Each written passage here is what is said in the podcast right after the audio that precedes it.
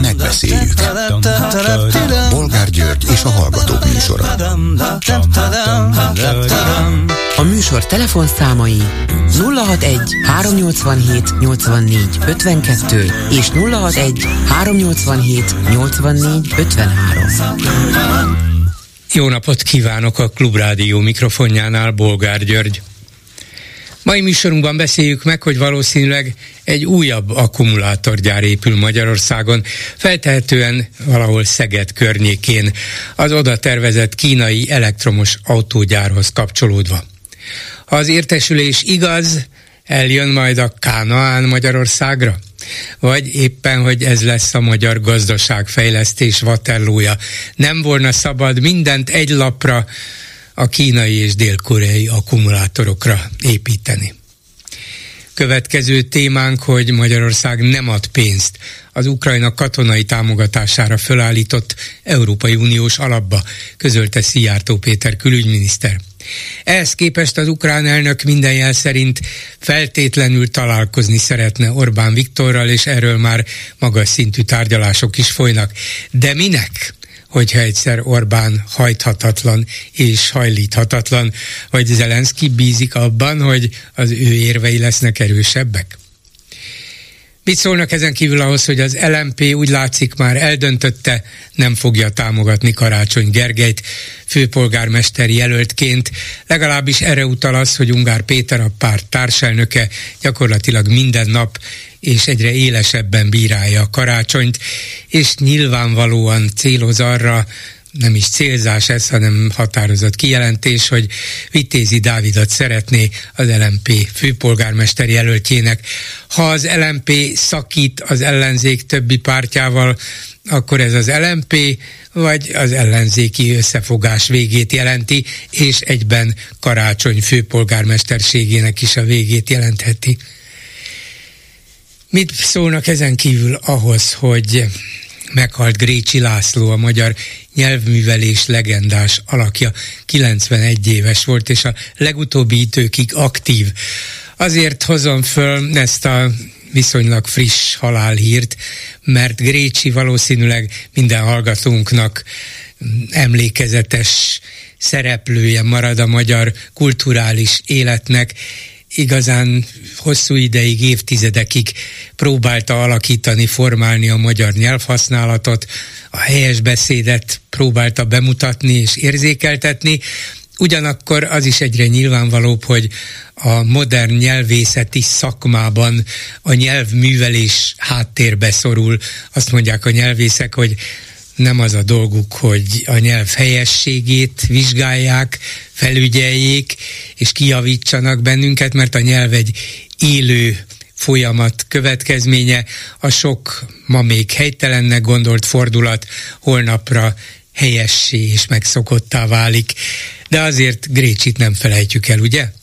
És ezen a héten is folytatjuk. Nincs mit tenni sorozatunkat, amelyben azt kérdezem önöktől, meg meghívott interjú alanyaimtól is, hogy valóban reménytelen leváltani az Orbán kormányt és az Orbán rendszert, választásokon annyira beépültek már minden intézménybe, annyira az övék minden hatalom és minden anyagi eszköz, hogy bárki próbálkozik ezzel, formálisan ugyan lehetséges, de gyakorlatilag nem Telefonszámaink még egyszer 387 84 52 és 387 84 53. Háló, jó napot kívánok! Jó napot kívánok, Bolgár úr, Démus Attila vagyok. Én vagyok a vonalban. Igen, tessék. E, hát a, e, tulajdonképpen nem egy magyar, e, a mai témához szeretnék, hanem egy nagyon érdekes és fontos történetről szombat-vasárnapra, mégpedig arról, hogy Németországban a polgárok föllázadtak. A, a, a jó gondolkozó polgárok, hát nem tudom, látta a képeket, hát egyszerűen borzasztó tömegek vonultak ki az utcára, a populisták ellen. Igen, látom, hát, hogy számos német városban sok helyen sok tízezer volt, ahol csak egy-két tízezer, de a lényeg az, hogy országszerte nagy megmozdulások voltak. Hát nem Igen. sok tízezer. Hát Összességében sok százezer. Hát Münchenben a szervezők szerint 250 tehát le kellett fúrniuk egy óra után, mert egyszerűen félő volt, hogy valami történik. Hát van, két, több mint 200 ezer mentek ki. Hát ez egy nagyon pozitív, hogy Berlinben 80 ezeren, Kölnben 80 ezeren, Frankfurtban, mindenütt. De, és három fiatal szervezte meg. Hát ez valami fantasztikus, nem? Hogy fölélettek, hogy látják, hogy kell tenni ezzel valamit. És mi történik itt Magyarországon? Hát száz ember sem megy ki sajnos. Igen, ez, ez így van, és ez egy nagyon pozitív fejlemény, de azért ezt a fejleményt két dolog előzte meg. Az egyik az a konkrét leleplezés, hogy a szélső jobboldali AFD párt vezetői vagy egyes tagjai fölvetették, hogy Németországból ki kellene utasítani azokat a már akár letelepedési jogot vagy állampolgárságot is szerzett. Igen, igen, igen, külföldieket, bevándorlókat, akik, akiket valamilyen bűncselekmény elkövetésén kaptak rajta, vagy elítéltek, és ez a, ez a náci időket idézi, és ebből a, ebből a leleplezésből következett az a felháborodás, aminek azonban a másik oka talán még ennél a ennél a fölvetett tervnél is súlyosabb, hogy az AFD támogatottsága meghaladta már jóval a 20%-ot, Németország Igen. második legnépszerűbb, rémes kimondani, de legnépszerűbb pártja. Szóval remek dolog, hogy százezrek voltak az utcán. A kérdés, hogy ez felébreszti-e a németeket? Hát szerintem igen. Tehát igen, igen. Szerintem én nagyon pozitívan látom a dolgot, úgyhogy elérte a a tetőt a AFD, majd meglátjuk, hogy, hogy mi történik. Csak egy rövid megjegyzés az LNP-vel kapcsolatban, hát én már régóta azt ö, hangoztatom, és azt gondolom, hogy ez nem is ellenzéki párt, ez a Fidesznek egy al leányvállalata, hogy úgy mondjam, hát amiket már ö, így, így az utóbbi években nyilatkoztak és cselekedettek, hát én nem, ez, ez elképesztő, tehát hogy mondjam,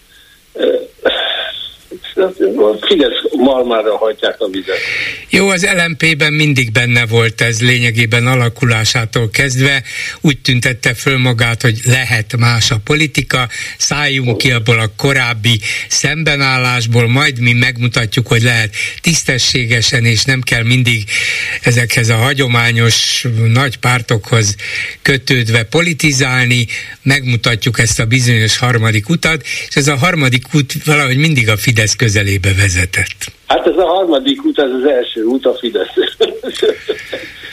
Teljesen világosan. Ahogy nyilatkoznak, akkor a, ugye ez a nyári botrány, hogy a, a, a Orbán Viktor az a, a Schmidt Máriának, a lányának, a, és akkor szólt a azt hiszem, hogy a Sister András, ugye az is ebbe a családba tartozik, tartozott, hát ő kilépett a pártból már, de mondjuk ő volt az persze az LMP alapítója.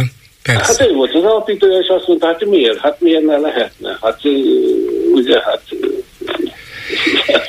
igen, de érdekes módon Ungár Péter volt az, aki, aki az a, 20, a 22-es választás előtt is azt mondta, hogy igen, korábban hibát követtünk el, és legyen, legyen egység és összefogás, és elindult ő is előválasztáson Szombathelyen, Szombathelyen aztán ott alul maradt a DK-s Ceglédi Csabával szemben, nem volt egy rossz szava sem, szóval végig, bár látszott, hogy Márkizaj Péterrel nagyon rossz a viszonya, talán még beszélő viszony sem volt, de a lényeg az, hogy az LMP ott szépen beállt a sorba, és, és próbálta fenntartani amennyire itt a színfalakon kívül lehetett látni a dolgot, fenntartani ezt az együttműködést. Azóta viszont levált lényegében mindenkiről, ha valakivel viszonylag szorosabb kapcsolatot tart, és ez érdekes, az a DK.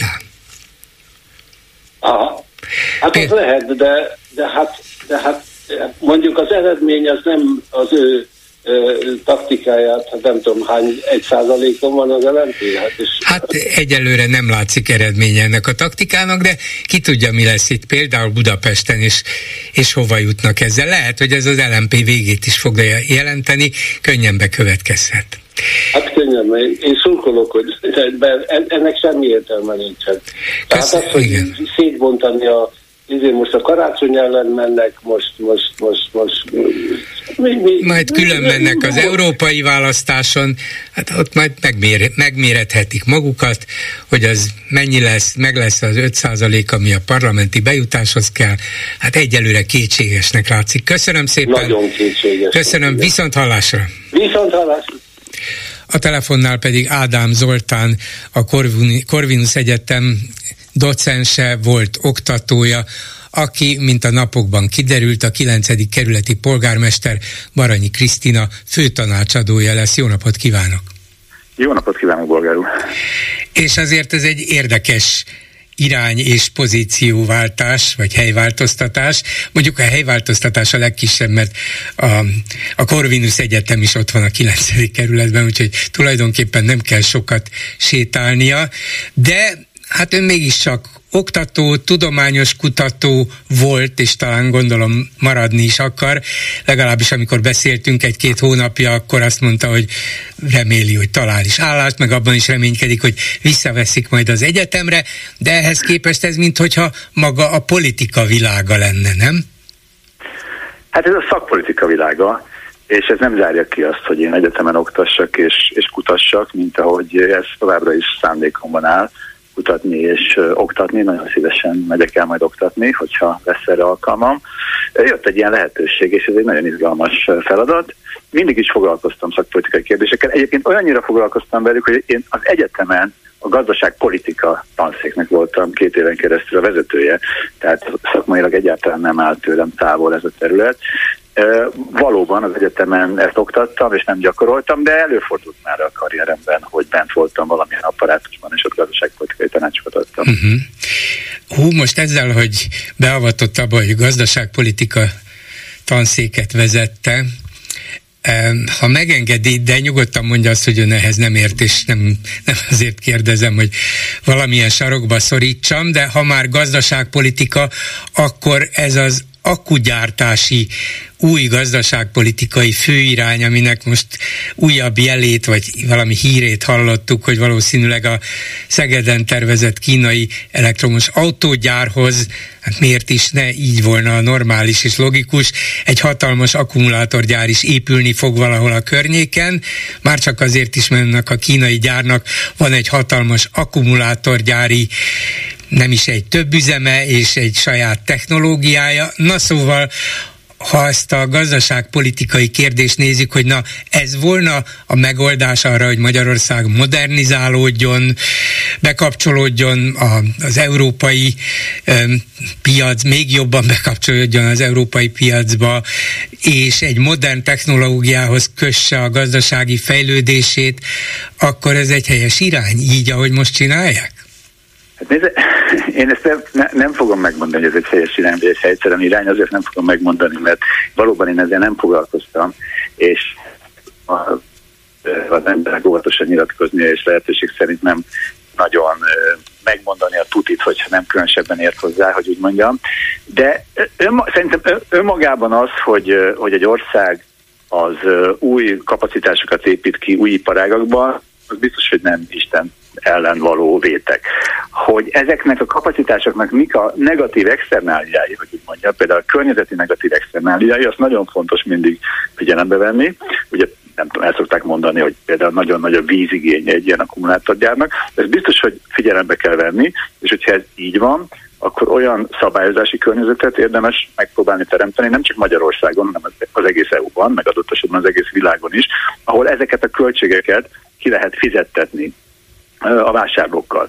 Tehát az biztos, hogy ha egyszer áttérünk a, a, a benzinüzemű autókról az elektromos autókra, akkor, akkor annak lesz egy akkumulátor igénye, valahol ezeket az akkumulátorokat le kell majd gyártani, és ahol ezeket gyártják, ott szerintem ezeknek a negatív környezeti externáliáknak a kompenzálásáról valamilyen formában muszáj lesz gondoskodni. Ezt tudom így mondani madártávlatban, de a konkrét projektekkel is sosem foglalkoztam, és ezért óvnám magamat Igen. attól, hogy túlságosan erősen jó. állást foglaljak ebben az ügyben. Rendben, csak gondoltam, hogy ezt nem hagyom ki. Szóval, a, akkor vissza a tanácsadáshoz. Ez például fél évre tervezi, vagy egyáltalán milyen hosszú időre kötöttek szerződést, hiszen fél év múlva, nem is fél év múlva, négy és fél hónap múlva önkormányzati választás lesz, lehet, hogy a polgármester a 9. kerületben győzni fog, és akkor öt évre akár főtanácsadó maradhat, de mégis ezt hogy, hogy próbálták rendezni, hogy addig, ameddig meg nem történik a választás, addig adjon tanácsot? Hát ez egy határozatlan idei megbízási szerződés, ami azt jelenti, hogy ezt bármikor fel lehet mondani. Tehát akár a Baranyi Krisztina polgármester asszony, akár az ő utódja, ezt ezt akármikor felmondhatja, ezt ennek még csak a választásokig sem feltétlenül kell tartania. Nyilván nekem egyébként is egy szavam se lehet akkor, hogyha az a személy, akinek én tanácsokat adok, történetesen úgy dönt, hogy nem kér belőlük a továbbiakban, akkor nyilván én, én, én, én veszem a kalapom és, és megköszönöm a, a, az addigi együttműködést. Hát alapesetben azt gondolom, hogy ha minden jól megy, akkor ez a, ez a munkám ez el fog tartani a választásokig, és aztán, hogy uh, nyilván a, a hivatalban lévő polgármester, akár Baranyi Krisztina, akár más, el fogja dönteni, hogy utána kére az én tanácsaimból, vagy sem. De még egyszer mondom, ez ez egy olyan jogi konstrukció, amit bármikor, uh-huh. bármikor bárki felmondhat. Ez egy határozat, milyen, milyen jellegű tanácsokat várnak öntől? Ezek közpolitikai, vagy ha úgy tetszik, szakpolitikai tanácsok, tehát most direkt megnéztem a szerződésemet, mikor vártam, hogy ön felhívjon engem, és az áll benne, hogy én én szakmai tanácsokkal segítem az önkormányzat munkáját, olyan kérdések, mint az önkormányzat költségvetésével kapcsolatos szakmai tanácsadás, önkormányzat gazdálkodásával kapcsolatos tanácsadás, önkormányzati koncepciók, tervek, programok elkészítésében és kidolgozásában való közreműködés, különösen az önkormányzat közé és hosszú távú vagyongazdálkodási tervére, környezetvédelmi, közoktatási tervére és kulturális koncepciójára. Mondjuk a legutóbbival kapcsolatban azért ne várjon tőlem kiugróan jó teljesítményt, de minden esetre ez is benne van a, a szerződésemben. Hát ebbe gyakorlatilag tényleg minden belefér, amíg a kultúra is. Persze mindennek van, mint tudjuk, anyagi vonzata, ezért mindennek van köze a gazdasághoz, tehát nem árt a jó tanács. De ahogy például Baranyi Krisztinától többször hallottam, a kerületben minden általános megszorítás és a kormány hát barátságtalan pénzelvonásai ellenére nagyjából stabil a gazdálkodás, mert rengeteg helyet találtak, ahol spórolni lehet. Most tehát azt lehet mondani, hogy ő már bekerült egy olyan helyzetbe, ami az elmúlt négy és fél évben kialakult, lehet, hogy remekül dolgozott a polgármester és a, az önkormányzati képviselőtestület, megtették, amit lehet, de átnézi, hogy mi történt eddig négy és fél év alatt, és mit lehetne hogyan tovább másképp csinálni? Így megy ez? Hát nyilván megpróbálom átnézni, hogy mi történt, megpróbálom megérteni, hogy mi a jelenlegi helyzet, és hát mindig jönnek új ügyek, tehát ez egy Létezik egy polgármesteri kabinet, aminek éppen holnap lesz a következő ülés, ez mindig keddenként ülésezik, és akkor én szépen beülök, mint a, az ott véleményt formáló önkormányzati munkatársak egyike, és az épp aktuális folyamatban lévő ügyekkel kapcsolatban elmondom a véleményemet, ha van. Nyilván, hogyha nincs, mert nem értek hozzá, akkor, akkor csöndben figyelek. Ez az én dolgom, és mi, mindig lesznek ügyek, tehát mindig el kell majd dönteni, hogy a, a, az Ecseri úti metró megállót azt hogyan újítsa fel az önkormányzat, vagy hogy hogyan alakítsa a hosszú távú vagyongazdálkodását éppenséggel, hogy, hogy mire költse az esetleges többletbevételeit, ha vannak, vagy mivel pótolja ki az esetleges hiányát, hogyha éppen az van. Tehát, hogy mindig van egy, tehát ez egy masinéri, azt akarom uh-huh. mondani, miközben persze vannak távlatos ügyek, amikről meg közben majd gondolkodni kell, többek között nekem. Egyetemi emberként az nem riasztja egy kicsit, hogy te jó ég, nekem kell tanácsot adni arról, hogy mi legyen a metró megállóval, hogyan hasznosítsák, mire költsenek, mire nem. Ez annyi másféle, nem is tudom, tudás, vagy tapasztalat, vagy helyismeret kell, hogy mit szóljak én ehhez, hogy, hogy áll hozzá. Hát, hogyha ezt én egyedül dönteném el, akkor meg lennék ijedve. Tehát akkor, akkor valóban akkor nagyon, nagyon alaposan át kellene néznem a metró megállóknak az építészeti és műszaki kérdéseire vonatkozó irodalmat, az elég ijesztő lenne. De ez egy team munka. Tehát még egyszer mondom, én egy kabinetnek leszek a tagja, vagyok a tagja, ahol többen több szempontból mondják el a véleményüket, és valamiféle közös gondolkodás eredményeképpen születnek döntések, amiben én nagyon szívesen részt veszek majd. Akkor még egyet mondjon, legyen szíves, hogy ön azért az elmúlt fél évben országosan ismert emberré vált, méghozzá tulajdonképpen politikai okokból, nyilván az ön elvárásai és reményei ellenére nem akart ilyen módon ismerté válni, feltételezem. De miután az lett, hogyan fogadták ott a kerületben a, a politikusok, az önkormányzati képviselők, vagy, vagy a polgármesteri hivatal alkalmazottai megismerték, ő az az Ádám, tudod, ő az ez. Szóval mégis hogyan kerül bele ebbe a környezetbe? Hát néha vannak vicces helyzetek, nem feltétlenül kerületben. Én, én amúgy a 13-ban lakom, és ott itt, itt, volt már olyan, hogy elmentem az Aldiba vásárolni mondjuk, és akkor ott szólt, szólt a másik vásárló a, a pénztár előtt állva, hogy drukkol nekem, az, az, az vicces, és persze nagyon jól esik. De, de nem, nem, tehát hogy nem az történik, hogy vagy legalábbis nem tudok róla, hogy összesugnának a hátam mögött az önkormányzati alkalmazottak, és azt mondanák, hogy hm, itt, itt, itt van ez a pasas. Szerintem az, az e, e, egyébként azt el tudom mesélni, konkrétan az történt, hogy én december elején kaptam egy díjat a polgármester asszonytól, vagy ha úgy tetszik, ettől az önkormányzattól, azért, mert a közgáz az én volt munkahelyem, a Corvinus Egyetem az a 9. kerületben működik, és én történetesen egy polgármesteri elismerő oklevelet kaptam az akadémiai szabadság és a és a tiszta uh, számonkérés, vagy valami ilyesmit uh, melletti uh-huh. kiállás uh, elismeréseképpen, aminek nagyon-nagyon örültem, és ez volt, egyébként ez, történetesen ez volt az, az alkalom, amikor én először életemben találkoztam Baranyi Krisztinával, akinek a stábjából ismertem már korábban munkatársakat, de, de ekkor találkoztam a polgármester asszonynal először. Úgyhogy tényleg ez egy ilyen nagyon nulláról induló kapcsolat, remélem, hogy jól fog alakulni. Hát én is remélem, és sok sikert kívánok hozzá. Ádám Zoltán, a Corvinus Egyetem docense volt munkatársa, és most Maranyi Krisztina főtanácsadója. Viszont hallásra! Nagyon szépen köszönöm, viszont hallásra, minden jót! Háló, jó napot kívánok!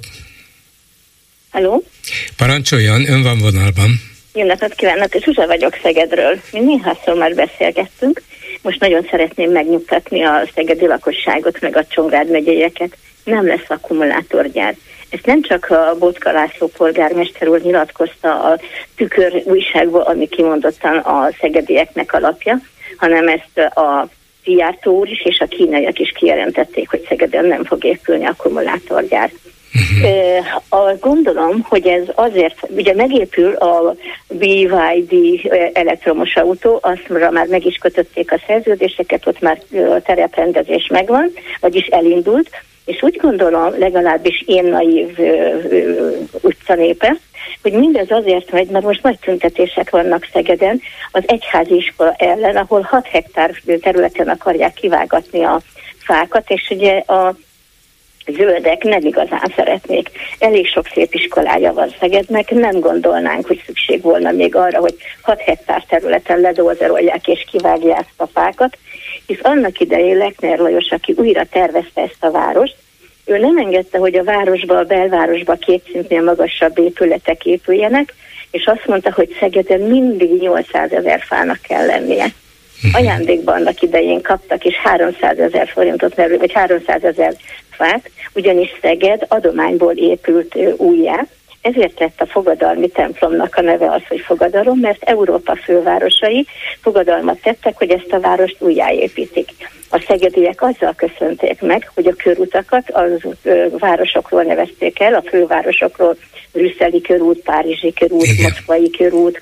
Tehát úgy gondoljuk, hogy Szeged biztos, hogy meg fogja védeni a városát, mert Szegednek nagyon élnie kell, hisz annak idején a titókorszakban eléggé elhanyagolt város volt. Igen, igen, igen. A úrnak... egy, egy, egy ilyen, hát majd, hogy nem háborús feszültség közepette, ami Jugoszláviával fennállt valóban, de hát ott van mégis egy, egy másik dolog, ami ennek az ellenkezőjét sejteti, hogyha jön ez a kínai autógyár, amelyik ugye akkumulátorokat használ, hiszen ez egy akkumulátoros autó lesz, és amelyik gyárnak van saját fejlesztésű akkumulátora, amit a saját autóiba beszokott tenni, hát akkor az a magától értetődő, hogy hát valahol a környéken, lehet, hogy ez nem Szeged lesz, épít egy autó, akkumulátorgyárat, hogy az évi néhány százezer autóba legyen mit belerakni. Csongrád megyében biztos, hogy nem mondom, ezt a Szijjártó úr is megerősítette, uh-huh. a kínaiak is, és ezt a Botka úr is is. Ha valakinek én a Botka úrnak hiszek, mert ő azért az a kőkemény ember, hogyha valamit kijelent, az úgy is van. Az nem lehet, Ez hogy adott pillanatban szépen átnyúlnak a feje fölött, meg a város feje fölött, tehát eldöntöttük, ez nemzetgazdas, nemzetgazdaságilag és stratégiailag fontos beruházás, úgyhogy még népszavazás se lehet róla, polgármester is mondhat, amit akar, ha egyszer a kínaiaknak ez kell, akkor ám legyen. Hát maga Kína is kijelentette, hogy nincs Aha. szándékába, hisz már annyi ö, akkumulátor, ugye én Debrecenbe születtem, én tudom, hogy már ott épül, és a Debrecennek nem tudtak mit tenni. Én azt gondolom, hogy mi, ugye azért Szeged egy kicsikét másmilyen város, mint Debrecen, mi azt gondolom, hogy összetartóbbak vagyunk, és már 18 éve bizonyítjuk, hogy kiállunk azért, ami nekünk fontos és én továbbra is bízok ebben, és én bízok benne, uh-huh. hogy ez így is lesz. Nyilván, hogy mérget nem vehetek rá, hisz a politikát, annak a, én csak a jéghegy csúcsát, vagyis mi csak a jéghegy Igen. csúcsát látjuk, lehet, hogy még Botka úr is csak a jéghegy csúcsát látja, de én azt gondolom, hogy minden mindenféle. De ő azért látja a jéghegy csúcsát, mert olyan magas ember, úgyhogy közelről látja azt a magasat. Igen, könnyen lehet, hogy egyébként így van, hogy Debrecenben úgy gondolta a kormány, hogy ott könnyebb lenyomni az egyébként Igen. Fideszes város lakosságának torkán is, meg a városvezetés is együttműködő. Szegeden, hogyha a lakosság ellene fordulna, akkor sokkal nehezebb helyzet állna elő, és azt, azt nem biztos, hogy a kormány az... szeretné, de lehet, hogy valahol máshol 50 kilométerre onnét, nem tudom, hol volna egyébként erre alkalmas hely és elég munkaerő, de, de el tudom képzelni, hogy az is lehet persze, hogy Szerbiában, és majd onnét hozzák. Az nem baj, ha ott építenek, vagy bocsánat, most én ezt nem akarom, bocsánat, ez Igen, csúnya kifejezés volt tőlem, de ugye azért Szegednek már a, azokat a ö, ö, ipari ágakat is, mint a pixelám is úgy hallottam, hogy kiköltöztetik, mert az pont a Szeged belvárosában van a, a partfürdőn, ahol a színt szokták megrendezni, azzal szemben, tehát a szegedi oldalon, nem az új szegedi oldalon, és úgy tudom, hogy jött egy olyan rendelkezés, hogy ipari terület Szeged belvárosában nem lehet, tehát onnan is kiköltöztetik. Tehát én azt gondolom, hogy a polgármester úr nagyon vigyáz Szegednek a hírnevére, Szegednek a, hát, hogy a csillagára, mert ugye Szeged egy különleges csillagváros, én úgy gondolom, hogy meg a szegediek is vigyáznak rá. Én bízok benne, hogy itt nagy lesz az összefogás, ha rosszalkodni akarnak velünk szembe. Könnyen lehet. Köszönöm szépen, asszonyom. Viszont hallásra. Viszont hallásra. Háló, jó napot kívánok! Jó napot kívánok, üdvözlöm és a kedves hallgatókat is. A két dologgal kapcsolatban szeretnék beszélni, igyekszek rövid lenni. Az egyik az összefogás lehetetlenségéről, az egyik, a másik a párt választók, hogy milyen alapon választanak pártot. Az összefogás, összefogással kapcsolatban tulajdonképpen már tudjuk, 12 ide három cikluson át nem sikerült az összefogás. Mit nem sikerült az összefogás? Kétféleképpen van. Vannak nagy pártok, amelyek ott kis párt lett, és akkor annak a kis, amelyik lett kis párt, annak van egy magja, és ezekkel általában nem, nem lehet kompromisszumot kutni, mert ezek bármilyen a párt, akkor is maradnak, mint a frabi szurkoló. Az egy, mint az MSZP például. Vagy, mint az új pártok, amelyek alakultak, mondjuk például a Momentum, mert amikor alakult, akkor körbenéztek, mi, mi van a piacon, egyik sem tetszik neki, akkor persze azzal nem tudnak együttműködni. Tehát mi a megoldás? Előválasztás. Igen ám, a múltkor volt előválasztás, de az előválasztásnak mindenképpen egy ciklusúnak kell lenni, mivel olyat kell választani, aki a legerősebb. Viszont ha két ciklus, akkor már olyan helyzet alakul, hogy a második lesz a legerősebb, aki igazából nem, nem a legerősebb, mint ahogy volt. Uh-huh. Tehát két ciklusú. Tehát azért a két, két részből álló az előválasztás az azért nem volt jó, mert átalakult a, a valódi helyzet, már elindult egyfajta taktikázás. A, az előválasztást úgy kellett volna lebonyolítani ön szerint a miniszterelnök jelöltségre, hogy az első eredménye az maradjon érvényes. Mert mindenképpen a legerősebbnek kell uh-huh. képviselni az összeset de ha nem így csinálják, akkor a második, a második legerősebb lesz a, a képviselő. Tehát választásnál jó két ciklus, hogy ne legyen az, hogy 30%-kal legyen két harmadal, mert akkor összeállnak. De ilyen esetben mindenképpen a legerősebbnek kell, kell maradni. És egy ciklusónak kell lenni. Uh-huh. Tehát az egyik dolog. A másik dolog a, a pártoknál tulajdonképpen a szavazóknak van egy része, aki hitként kezeli a dolgot, például a Fidesznél. Úgy csak a Fideszbe hisz. De van egy részük például, aki úgy hisz, hogy aki nem Fideszes, az mind kommunista vagy liberális. Ez a másikféle hit tulajdonképpen. Van a harmadik variáció hit, amikor valaki azt mondja, hogy gyorsan nem lehet. Tehát én úgy definiálom a hitet, hogy a hit az, amikor az ember olyasmit fogad el, amit nem tud bizonyítani. Tehát ezért, ezért a, a hívók, idézőjelben a hívókkal nem lehet vitatkozni, nem lehet érvelni, nem lehet meggyőzni. Tehát, hát ez igaz, de, de hát az emberek nem mindig tudományos alapokon gondolkodnak, beszélgetnek, vitatkoznak, döntenek, mert nincs elég tudásuk hozzá. Gyakran még tudósok is vitatkoznak, akár tényeken is. Szóval a hit az bennünk kell, hogy legyen valamilyen tapasztalati alapon, valamilyen tudás alapon, valamilyen érzelmi, valamilyen kapcsolati alapon, hát, és aztán hát, valamit hiszünk. Azt mondtam, hogy a hit, a hit az, amit nem lehet bizonyítani. Tehát ha, ha lehet bizonyítani, az már tudomány.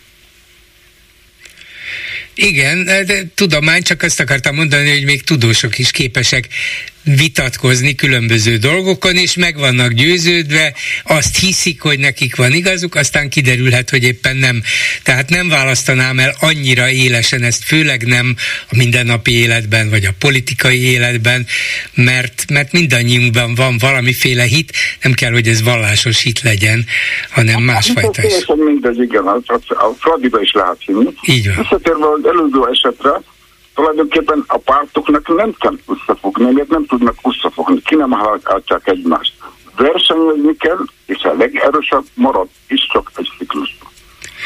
Hát igen, csak ennek a technikai feltételeit hogy dolgozzák ki. Egy marad, de akkor mindenhol előválasztást kéne tartani, mindenben, és eldönteni, hogy hát ha a DK-s a legerősebb, akkor mindenhol DK-s induljon, de abban a pillanatban, hogyha tényleg ez a helyzet, akkor a többi párt, meg a többi párt szavazója azt mondja, hogy na jó, hát azt a játékot viszont nem játszom, hogy mindenhol a DK-sra szavazzak. Na, azért nem lesz összefogás. Tehát a kisebbek többet akarnak, mint amennyi járnak.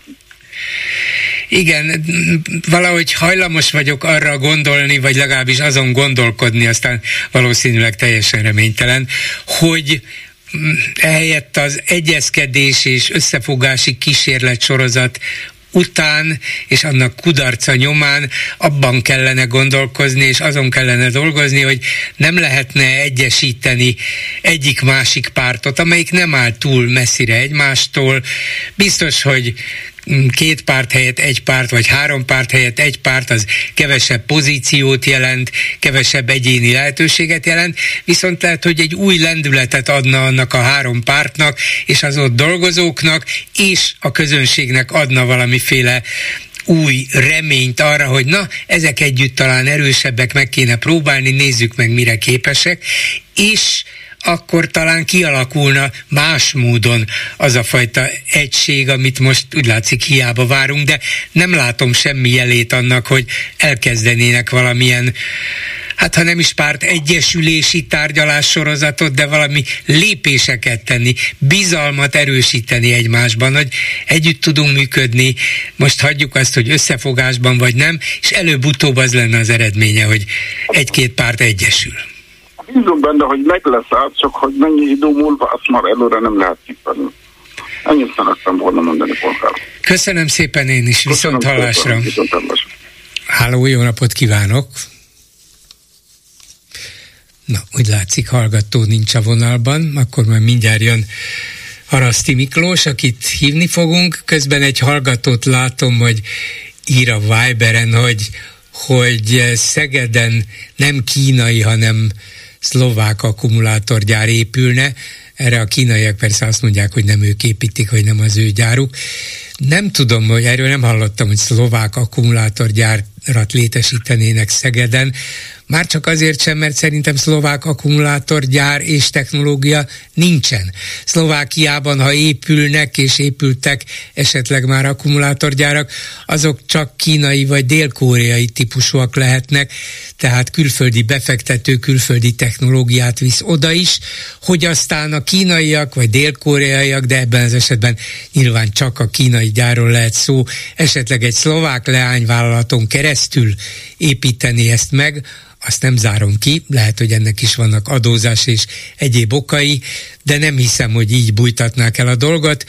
Az is lehet mondom, hogy nem Szegeden, hanem valahol egy másik városban, viszonylag közel Szegedhez, de minden gazdasági racionalitás azt mutatja, ha jön ide egy kínai elektromos autógyár, akkor a saját akkumulátorát akarja használni, azt pedig miért szállítanák a tengeren keresztül folyamatosan Magyarországra, akkor már egyszerűbb így gyártani. És a vonalban itt van Haraszti Miklós, szervusz! Szervusz!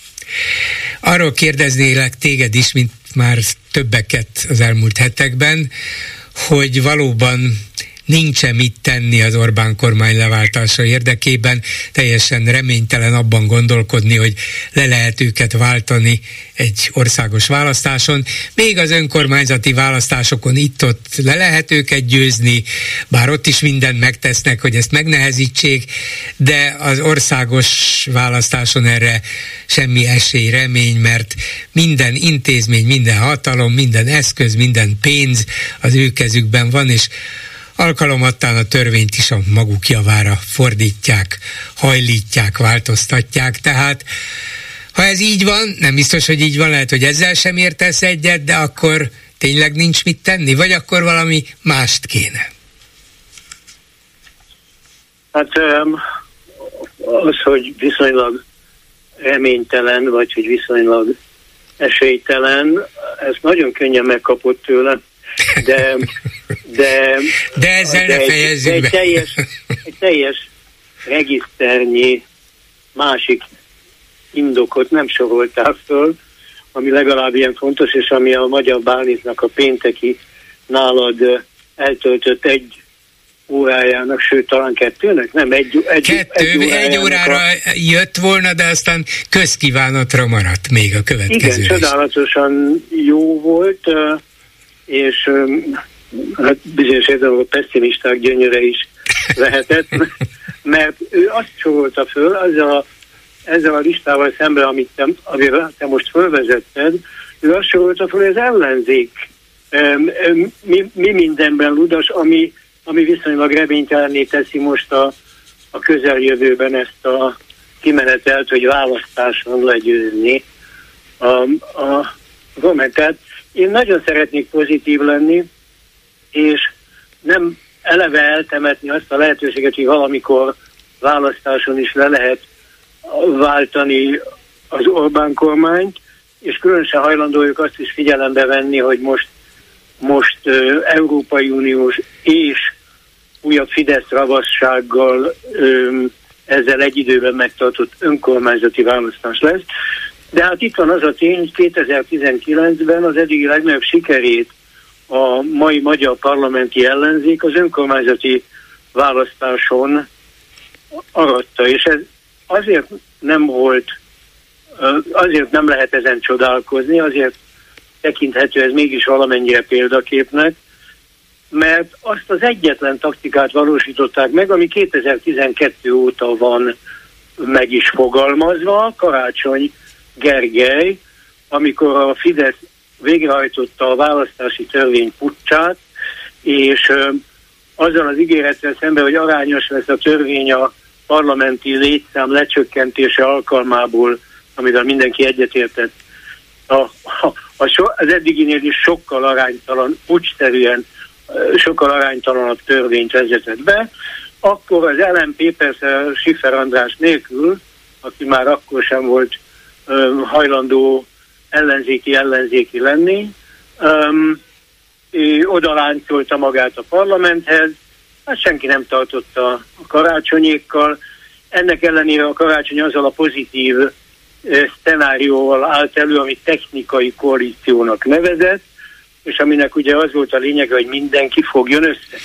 Igen, volt, akkoriban volt, még, azt, a, hó, még, volt, még azt is a jobbikot is belevette ebbe, és attól sokan elszörnyedtek, bevallom még én is, de az egy más jobbik hát volt azért. Is, már azon is elszörnyedtek, Igen. hogy összefogni, de, de ezen aztán igazán, és ugye valójában ez megvalósult két, 2019-ben, és megpróbálták 2022-ben is, de az meg lett hekkelve, mert a, a, a, a DK a többi párt kárára összefogott a, az, a, a, az előválasztásokon, és ilyen módon, amikor aztán az emiatt csalódott jobbik választó nem vett részt gyakorlatilag a választáson, akkor utána meg, utána meg a, a Márkizat Péterre dúltak, fultak, aki, aki képes volt a Karácsony Gergő segítségével a, a második fordulóban legyőzni a Dobrev Klárát. Na most a, a, a, a lényeg az az, hogy ezután, a 2022-es választás után, ahol ö, részben a pártok nem akarása, ö, és elsősorban a, a pártok ö, erősorrendjét legerősebb törpeként vezető DK akaratából másrészt a, a Fidesz nagyon ügyes háborús, háború ellenes propagandája miatt, um, ami természetesen a médiadiktatúrán alapult, hogy a, a, a hihetetlen mennyiségű vidéki szavazó kizárólag a közszolgálati, meg a, meg a kesmás tévékből értesülhetett arról, hogy az ellenzék a fiatalokat be akarja vinni a háborúba. Ennek következtében az a zöbbenetes tragédia történt, hogy az ellenkező irányba indultak el, ahelyett, hogy erősítették volna, kijavították volna azt a politikát, ami 2019-ben sikerre vezetett, és megmutatta az utat. És most az történik, hogy, hogy ismét jövő idejű szóvá vált az együttműködés, miközben itt vagyunk megint három-négy hónappal a választás előtt. Nem kicsit, hanem nagyon nincsenek együtt az ellenzéki pártok, egymás elleni pontszerzés, igazán önsorsontó politikája zajlik, és öm, visszasüllyedtek a parlamenti túlélő sóba. Valójában csak az érdekli őket, hogy amikor arányos választás lesz, és az európai választás az lesz, ott kimutatódik, hogy melyik párt önmagában milyen erős, és hogy ott a, hogy fog alakulni a, a, az Igen, de én aminek... őszintén szóval még ezt se értem, te neked mégiscsak nagy politikai tapasztalatod van, te érted azt, hogy jó, tegyük föl, hogy kialakul, bizonyítva kialakul, hiszen ez egy választás, és nem egy közvéleménykutatás, hogy a DK annyit ér, az MSP amannyit, a Momentum emennyit, és akkor mi van? Hát mindenki ugyanúgy, ugyanolyan arányban, ugyanazokkal a képviselőkkel marad a következő két évben is a parlamentben. És az önkormányzati választáson majd meglátjuk, hogy mi lesz. Hát pontosan, mi a fenén pontosan, változtat ez? Pontosan, nem tudom, hanyattól játszódik le Magyarországon a, az a válasz, hogy rémdráma, vagy pedig, vagy pedig, vagy pedig kabaré, hogy, hogy a parlamentbe um, egyedül azzal foglalkoznak a pártok, hogy a eddigi vezetőiket bejuttassák a parlamentbe, aminek következtében a vereségért felelősök jutnak be ismét a parlamentbe. Ugye, és, és a, a megújulás ki van zárva egy újabb négy éve. Ugye ez, a, ez zajlik nem tudom hanyatszor, és akkor ennek izgulunk, mert hát ha most majd másképp fog alakulni. Miközben természetesen nem alakulhat másképp, mert, mert nem tudom, hanyatszor a vereséges felelősek jutnak be ismét a parlamentbe, és alakítják a versenyt, amelynek ismét az a célja, hogy ők maguk bejussanak. De akkor mit lehetne tenni? Mi az, amit az ellenzéki pártok, politikusok megtehetnének, meg kellene Igen. tenniük? Hát tovább kéne menni a 19-es úton, a, amely, amely alkalommal még nem volt halott az a remény, hogy meg is újulhatnak ezek a pártok. A megújulás egyetlen útja nagyon sokszor el, elmondtam én, és a Bálint is utalt erre, aki természetesen azt a követelését hogy rendszerellenzéként fogják föl magukat, kiinduló lépés nyelvileg is, ezt ő, csak, ő is csak kiinduló lépésként gondolja, mert innen következik aztán az igazi, valódi összefogás, innen következik a, a, a, a közvéleményben akadályt képező emberek reális, valódi, nem álságos visszahúzása. Innen következik az, hogy, hogy, hogy föl kell adni ezeket a pozíciókat, és itt jön a lényeg, a civil társadalomból kell megújulni. A civil társadalomból való megújulásnak az eminens eszköze volt Karácsony Gergelynek egy másik találmánya, az előválasztás. Az előválasztás lett volna az a lehetőség, és 19-ben még ez nem így történt, 22-ben megpróbálták, hogy civilek igen nagy sorba jöttek be, hogy részt vegyenek az előválasztásban legalább a helyi ismertségük alapján, ami ugye egy előnye volna az egyébként nem igazán sokra való helyi, helyi választásnak. A magyar rendszerben valójában a pártok szépségverseny dönti el a helyi sort is, de legalább megpróbálták. Mi történt? Meghekkelték ezeket a választásokat, és a kicsi pártok hallgatva a DK-ra, amelyik a legélesebb ellenfele volt ennek a civil megújulásnak, kötelezték a civil jelentkezőket, hogy valamelyik létező frakcióba jelentkezzenek. Csak azokat erősíthették, és utána a Márkiza is elkövette természetesen azt a hibát, hogy vé, ahelyett, hogy végigvitte volna a civil forradalmat, aminek ő a szimbóluma volt, és ami miatt megnyerte az elő a, a, a miniszterelnöki előválasztást, mert vége valami új, gondolták a, az akkor beáramló új tömegek, ehelyett bekéreckedett a pártok közé, kivárt, nem volt elég muníciója a programalkotáshoz, aminek a civil társadalom mm. általi megújulás igen. kellett volna legyen. Ez, a ez témája, a civil... Igen. Ilyen módon, ilyen módon, bocsánat, még ezt befejezem, nagyon fontos a politológiai részlet, állandóan ugye az a fáma megy, hogy az ő jobboldalisága miatt bukott el ez a dolog, ami egy, uh, hogy mondjam, nagyon decens és köztársasági jellegű jobboldaliság azzal együtt, hogy, hogy, hogy provokatíven ugye, a, a Fidesz hekkelte azzal, hogy milyen lenne az igazi jobboldaliság, de nem ez a lényeg, hanem az, hogy valójában a jobboldal tűnt el. Az, e, a, a, a jobbik közönsége azért, mert csalódtak a Gyurcsányjal kötött koalíció miatt, és az az új jobboldaliak, akik, akik végre leszerették volna váltani a, a, a, a, az Orbánt és bíztak a Márkizajba, azok pedig azért, mert, mert feladta, Igen. bocsánat, hogy csúnya szót mondok, feladta a Márkizaja a gyurcsánytalanítást. Tehát, tehát ennek következtében ebbe az irányba kellene fokozni az erőfeszítéseket. Tehát azt mondod, hogy a civil, civilek bevonásával. De én, amikor ezt hallom, mindig azt kérdezem és kérem, hogy na és kik azok a civilek? Én egyet tudok, abból is párt lett, de civilként viselkedik még mindig, nem, és ez a kétfarkú kutyapárt, ők civilként viselkednek, miközben párt lett belőlük, és most ezzel akár nagy reménységet is adnak, másrészt nagy problémákat is okozhatnak, mert el kellene dönteniük, hogy párt vagy civilek. Jó, mondok egyet, véges az időnk a, kutyapártól, és utána a valódi civilekről. A, a kutyapárt természetesen egy párt, és szeretné megúszni, az, hogy például itt az ötödik kerületben jelöli a, a, a nagymúltú Juhász Péter, de, de, de húzza az írháját, hogy előválasztás legyen. Miért? Az előválasztás első és utolsó és legfontosabb lépése miatt, hogy mindenki vállalja, hogy a győztes támogatja. Erre ő civilként viselkedik, azt nem hajlandó vállalni.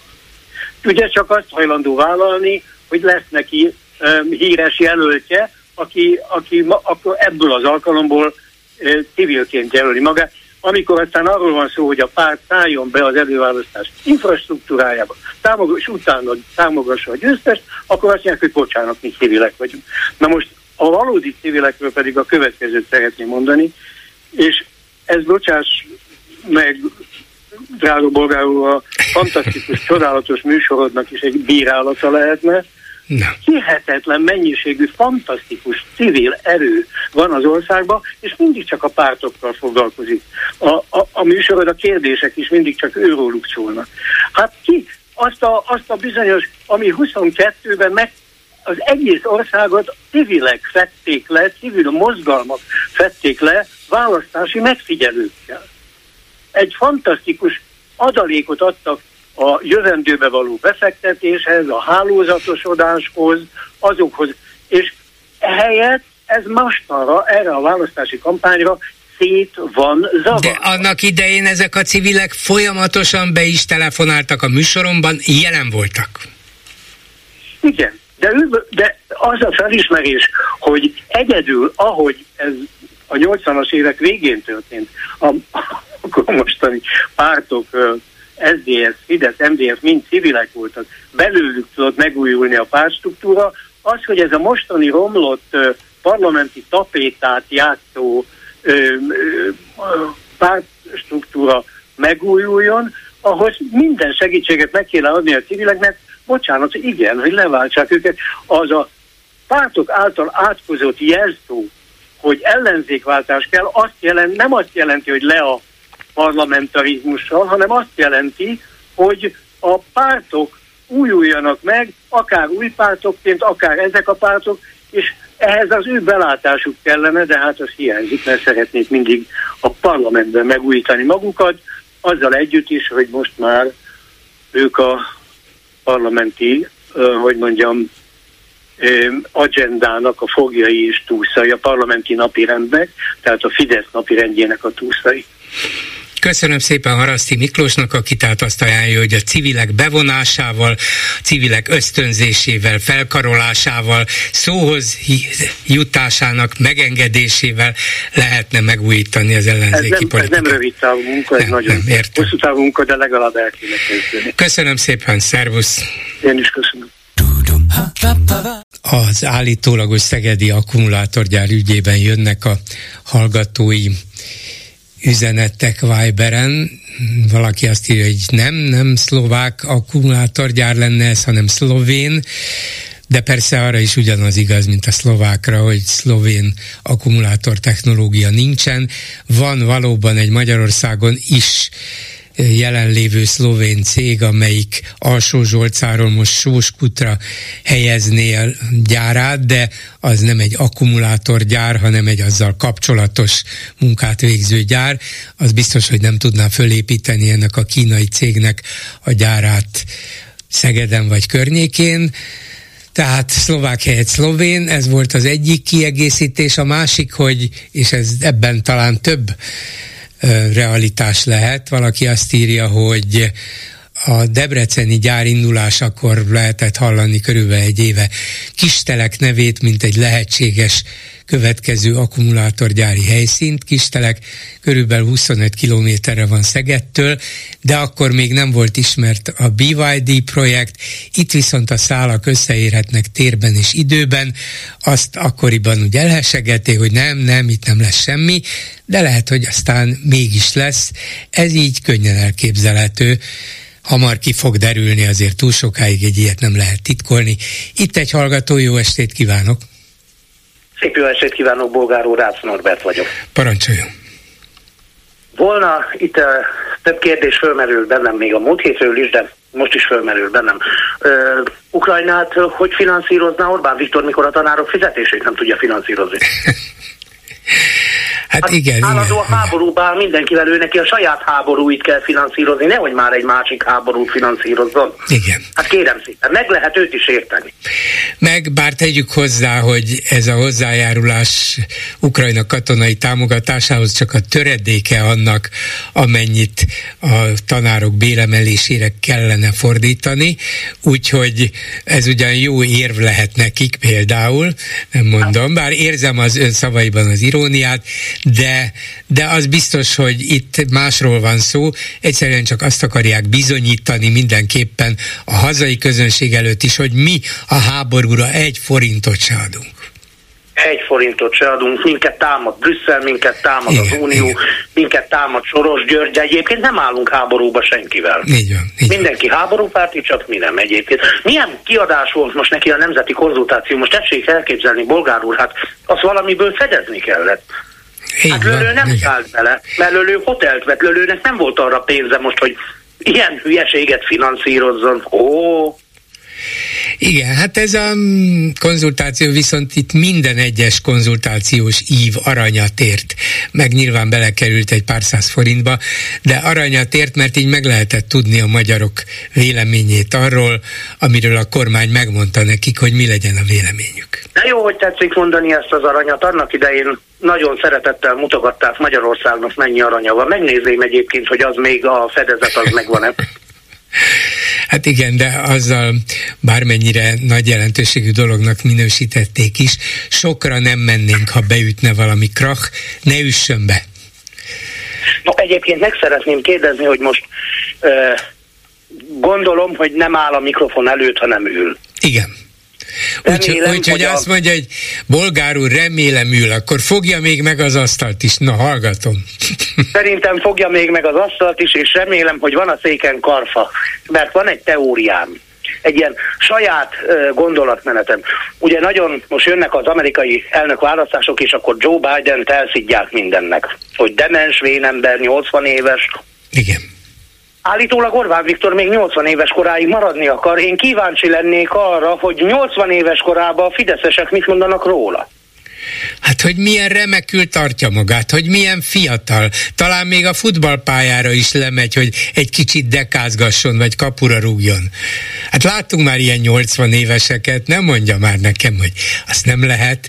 Orbán Viktortól minden kitelik, ennél még több is. Hát 80 évesen én is szeretném látni dekázgatni, de azt most itt a élőadásban nem szeretném mondani, hogy milyen dekával és grammokkal mérve. De egyelőre a 80-at nem, nem célozta meg hatalomban, az ő gyakorlatilag pontosan kiszámítható terve, nem biztos, hogy tartja magát hozzá, az az volt, hogy tavaly egy évvel ezelőtt, hogy hát még... Eh, még plusz 16. Igen, igen, igen, de az azt jelenti, hogy akkor olyan 75, és akkor most egy, vonjunk le egy évet, 75 éves koráig maradna hatalmon, az nem 80. Persze azt mondta, hát ha már eddig ilyen jól ment, akkor, akkor miért ne próbáljam meg a következő négy évet, nem? Hát meg a másik négy évet, meg a harmadik négy évet, meg a nem is tudom, hanyadik négy évet. Én nem, valahogy én nem szeretném, hogyha ő még ilyen négyes számokkal számolna. Ugye a számítógép is egyes, kettes számrendszerbe számol. Én is abba szeretnék számolni. Nem, mi lesz Sajnos, akkor, hogyha úgy vál, mi lesz, ha úgy változtatja meg a választási törvényt, hogy na jó, hát akkor ne négy évenként legyen a választás, hanem egy kicsit Egyszer ritkábban polgármesteri választásokkal, úgyhogy... Hogyne. És, és ö, amit ö, szerettem volna még mondani bolgár úrnak, hogy itt van az élő példája.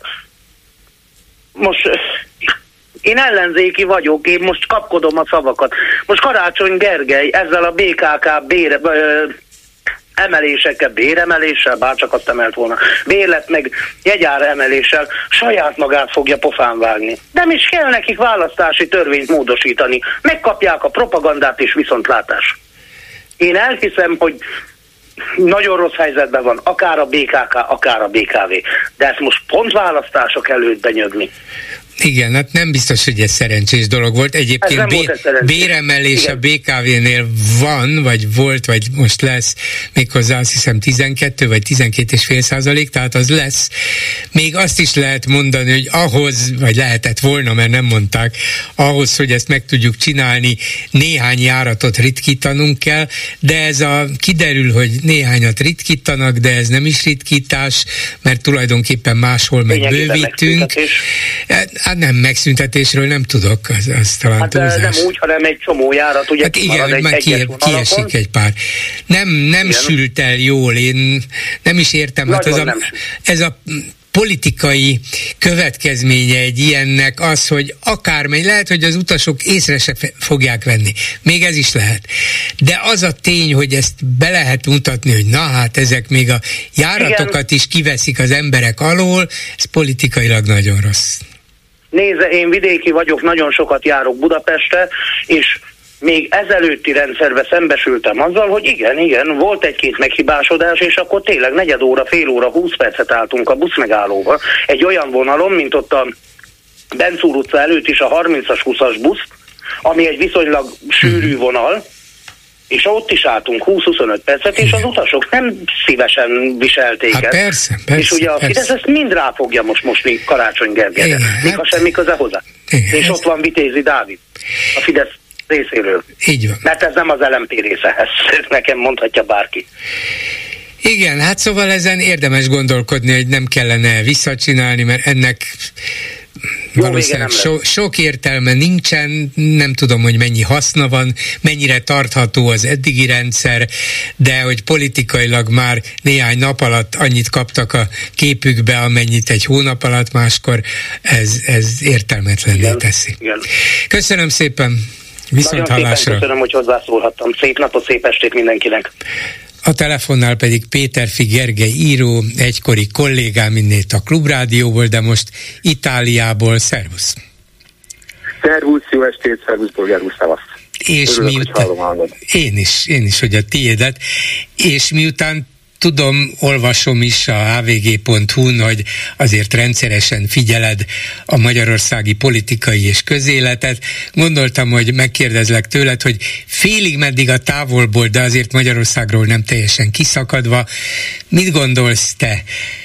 Valóban nincs mit tenni, hogy ezt az Orbán rendszert megbuktassuk, megbuktassák normális, ha tetszik, polgári, demokratikus módon, azzal, hogy elmegyünk választani, leszavazzuk őket, elkergetjük őket a szavazó urnáknál, de erre sokan azt mondják, hogy akármennyire szép volna is, ez gyakorlatilag már lehetetlen. Mit gondolsz? Te, hogy mennyire lehetetlen, hogy látszik ez Olaszországból?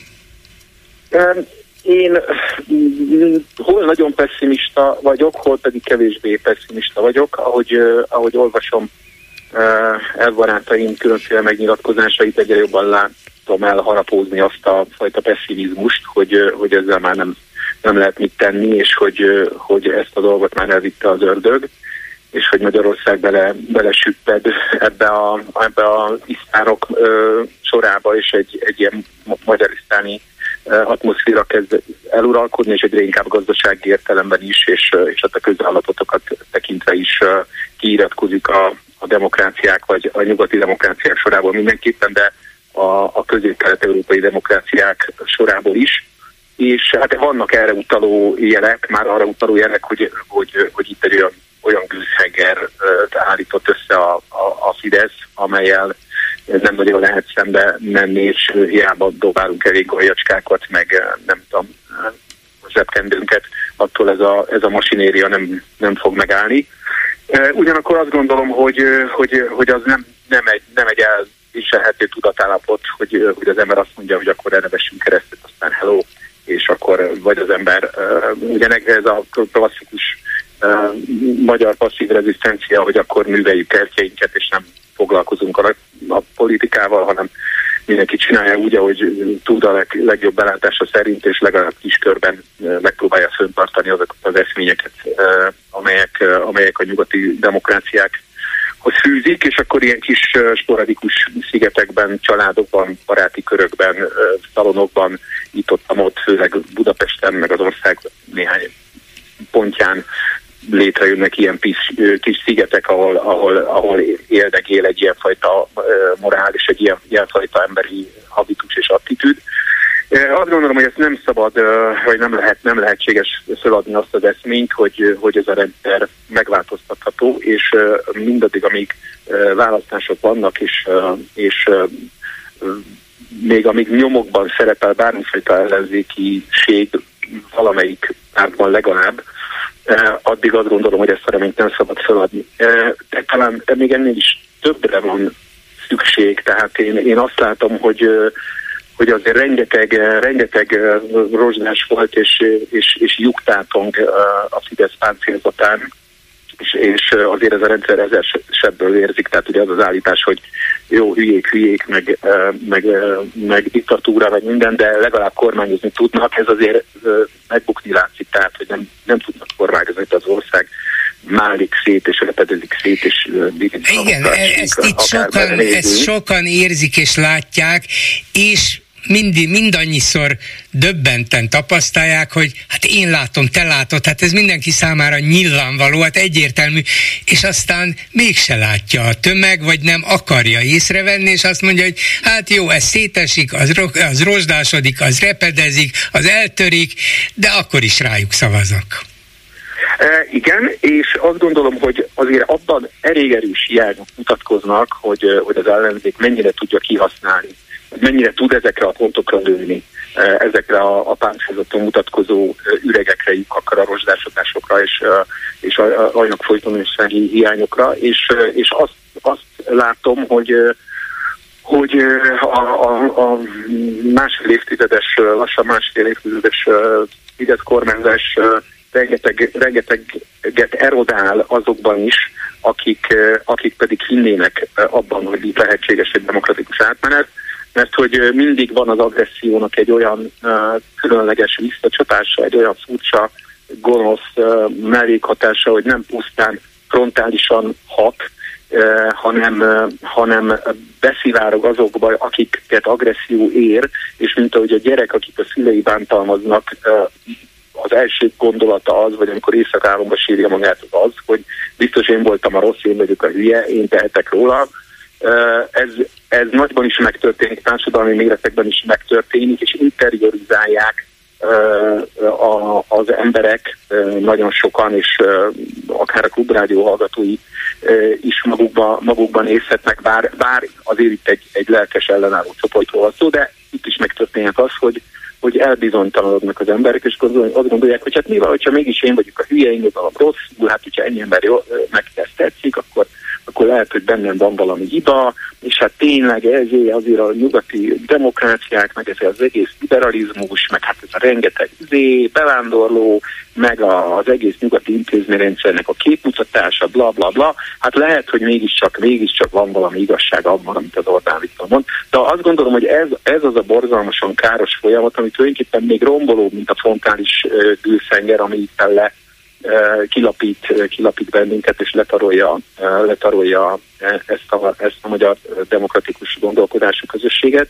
És azt gondolom, hogy a, az ellenzéki politizálásnak az egyik legfontosabb feladata éppen az lenne, hogy, hogy ezt, ezt a részét próbálja rendbe rakni a, a, a, a, a potenciális mhm. választókban. De ahhoz valamiféle hát reményt kell adnia a választóknak, vagy a, a már reményüket vesztett híveknek, hogy hát mégis van, itt vagyunk mi, mi ezt és ezt képviseljük, és erről nem fogunk lemondani, bíz bennünk, de minthogyha ez se volna elég, a, hallgatók, meg, a, meg az ellenzékre szavazók is úgy gondolják, hogy hát igen, igen, ezt a pártot jobb szeretem, mint a másikat, de azért nagyon nem bízom abban, hogy meg tudják buktatni Orbánt.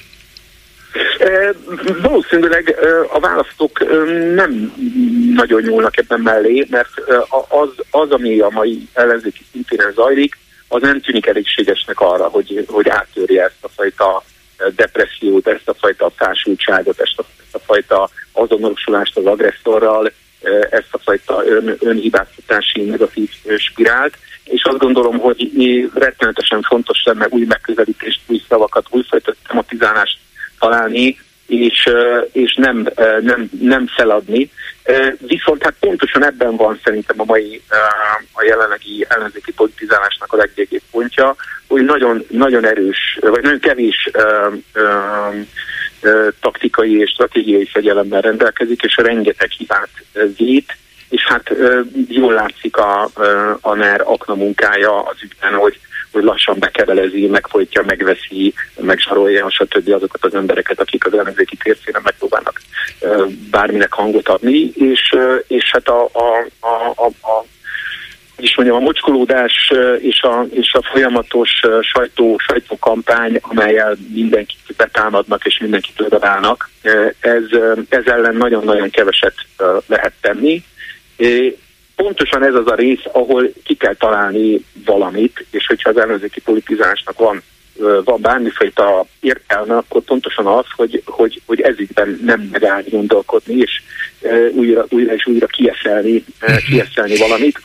Más esély nincsen. Olaszországban? Mert ugye az, abban, abban, abban, abban ugye nagyon sokáig lehetett nézni, vagy hát az emberek gondolkozott, hogy, hogy ez világpolitikai szinten dől el ez a dolog, és hogyha, hogyha a belülről nem lehet sem a Fidesz megoktatni, de hát de hát a világpolitikai féljárás az, az Orbán Viktor ellen fúj. Hát most ugye ez az év ebből nagyon sok mindent el fog dönteni, mert, mert azért nyilvánvaló, hogy, a, hogy a, az amerikai választáson, vagy pedig a, az Európában soron következő választásokon, ahol, ahol hatalmas nagy szélső jobboldali energia gyűlt föl, és, és részben orosz pénzzel, részben pedig a, a, a, az európai polgárok hülyeségéből, vagy csalódottságából, vagy a, vagy a mainstream elleni gyanújából táplálkozva rengeteg olyan párt felekedik itt a hatalomra, akik egy követ fújnak Orbánnal.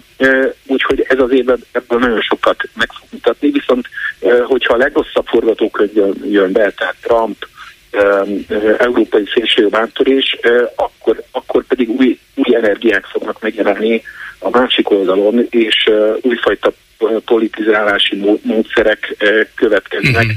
Szóval ha a legrosszabb bekövetkezik, akkor abból még a demokratikus oldalon a legjobb is következhet be. Az egyik hát, rosszból következhet egy, egy másik jó. Egy olyan drámai helyzet mm-hmm. állhat elő, amelyben, amelyben kénytelenek lesznek az, az, az, a, az ellenzéki politikusok új dolgokat kitalálni, olyan dolgokat, amiket most még nem tudunk, és ez valószínűleg egy, egy, egy egy hevesebb, egy szélsőségesebb, egy, egy exaltáltabb, egy veszélyesebb világot fog jelenteni. Igen, azt akartam az imént kérdezni, hogy Olaszországban, ahol te élsz, ott um, tudjuk, hogy Orbán Viktor nagyon szívélyes, jó barátja, barátnője, Giorgia Meloni, egy posztfasiszta pártvezetője a miniszterelnök, bizonyos értelemben talán jobban szerepelt, mint ahogy sok pessimista ember várta, azért demokratikusabban, meg, meg az ukrán háború ügyében tényleg az európai főáramlathoz igazodva, és nem Putyin barátként lépett fel, de azért látjuk, hogy, hogy szilárdan ővé a legnagyobb támogatás Olaszországban, és az ő koalíciós partnerei azok, azok tényleg a szélső jobbhoz az egyik még talán nála is szélső jobbra van. Ezzel szemben Olaszországban a demokratikus közép és baloldal mit tud kínálni? Úgy veszem észre, hogy ott se tud semmit. Hát itt azért elég erős próbálkozások vannak, és behúztak egy nagyon, egy nagyon erős lapot. Itt ugye a, a Partito Demokratikónak a, az új, már most nem olyan új, már most már lassan egy éve, az Ellis Line, aki, aki egyébként az Obama kampány csapatában kezdte még politikai serdülő éveit kint az Egyesült Államokban, és egy világpolitikailag nagyon tájékozott és egy nagyon fölkészült politikus, politikus nő, aki ráadásul deklaráltan, deklaráltan meleg, és gyakran mutatkozik a, a barátnőjével. Tehát behúztak itt egy, egy olyat, hogy, hogy a, a Melonival szemben egy olyan nőképet, egy olyan, egy olyan politikus figurát építettek föl, aki, aki felé azért óriási szimpátia áramlik, és ő egy olyan karakter, aki képes arra a fajta remény adásra, mert egy nagyon erős személyiség, egy nagyon slagferti nőről van szó, aki, aki barom jól vitatkozik, és, és pillanatok alatt éles helyzetekben, élő vita helyzetekben is megtalálja a, a, uh-huh. a mhm. megfelelő formulákat, mindenre van válasza. De úgy, nem látom, hogy a pártja 20%-nál többre volna képes, ez nem elég. Hát nem, de hát ugye az olasz politikai életnek vannak ilyen, ilyen különleges sajátosságai, hogy, hogy itt azért a kamarilla politikának, a, a, a római belső viszonyoknak a, a hátatámadás, az egymás elárulása, látszólagos öribari kapcsolatoknak a pillanatok, pillanatok alatti széthullása azért folyamatosan napirenden van, és ráadásul egy olyan pártkoalícióban, ahol a Salvini is benne van, meg egészen sötét szélsőjobboldali figurák, mint ugye a Larussa, ugye a parlament, parlament elnöke, aki egy ilyen Mussolini, Mussolini Igen, igazi, igazi fasiszta típus. Egy igazi rossz arcú, egy igazi rossz arcú, fasiszta, igen, tehát hogy, hogy ezek, ezek állandóan marják, ütik, rúgják, csípik, csípik egymást, tehát tehát, és ugye az átlag olasz kormány életciklusa, ugye az 1940-től kezdve az másfél év, úgyhogy itt, itt, pillanatok alatt borulhat bármi, itt pillanatok alatt borulhat minden, ugye elég komoly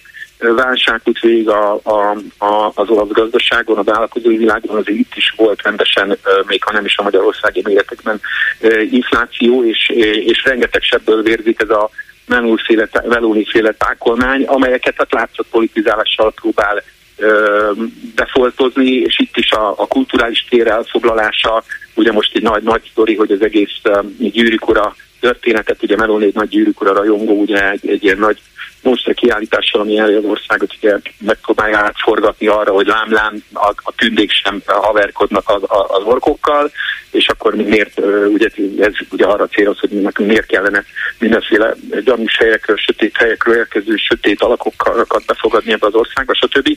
Tehát, hogy megy, egy, megy a kulturális tér, téren belül is a harc, de hát itt azért nagyon föl kötni a gatyáját annak, aki ezzel a partizán hagyományú baloldallal itt, itt, itt tengelyt akar akasztani. Úgyhogy, úgyhogy itt bőségesen, bőségesen van tartalék azért az olasz demokráciában, akármilyen ramagy, ramagy hely is ez politikai szempontból de én mostanában sokat járok a, a Partitó Demokratikó ilyen helyi gyűléseire, és egyszerűen nézem kíváncsian, hogy ezek a helyi arcok hogy, hogy politizálnak, és úgy tűnik, hogy kezdik megtalálni a, az alsó nadrágban a megtalálni valót, és, és, és hát nagyon, nagyon erős, nagyon erősen nekiálltak itt harcolni.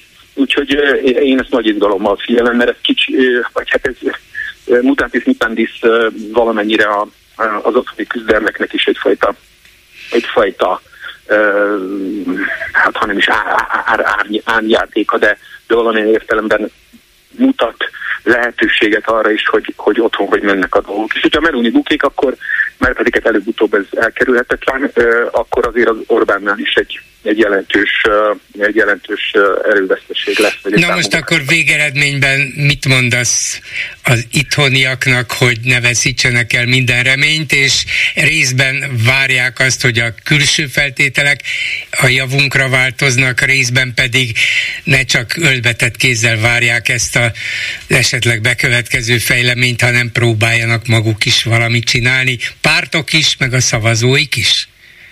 Én azt gondolom, hogy Magyarországon csodálatos hagyományai vannak a, az ellenállásnak, a szamizdat kultúrának, a, a, a, a, a, a teljesen lehetetlen helyzetben egymást megtalálják, a, a, az épeszű, épeszű emberek is képesek túllépni a saját kicsinyes vitáikon és összefogni nagyszólók érdekében. Azért Magyarországot már többször húztak ki teljesen reménytelen helyzetekből ez a fajta energia, és azt gondolom, hogy, hogy ez Magyarországon még mindig még mindig ott van, bár, bár, bár rengeteg sebet kapott és rengeteget vesztett az önbizalmából, de azt gondolom, hogy ezekhez a hagyományokhoz visszanyúlva lehetséges ebből kilábalni. Ezt így, így azt gondolom, hogy így, így kell gondolnunk, és abban kell hinnünk, és ebben a ebben a lágéban kell hangolni a, a hangunkat és a, és a tudatunkat, akármi is lesz. Ne adjuk föl. Köszönöm szépen Péter Figergelynek. Szervusz, minden jót! Szervusz, szervusz! Háló, jó estét kívánok! Jó estét kívánok! Tudom, hogy hétfő van és nem péntek, mert pénteken szokta a bolgár úr engedni, ugye, hogy más témával Mindig is, megengedem, mindig. Lehet beszélni, úgyhogy megengedi, persze, ugye? Persze, persze. Igen, minden, igen, mondom, persze, hogy megengedem. Ja, nem hallottam, igen. bocsánatot kérek. Először is ez csak olyan, hát nem komikus, mert inkább tragikus, hogy én tudnék a, ezeknek a ami a fenéket építünk mindenhova most. Akkumulátorgyárakat. Tessék? Akkumulátorgyárakat. Ja, igen, igen, igen. Tudnék egy jó helyet.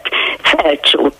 Ott van jégpálya, ott van csónak, ott van az a sportpálya, amit a nagyon nem használnak. Hát gondolom, hogy nem tudom ugyan, hogy hány ilyen oszlop meg mi kell, de gondoltam, hogy legalább még híresebb lesz ez a város.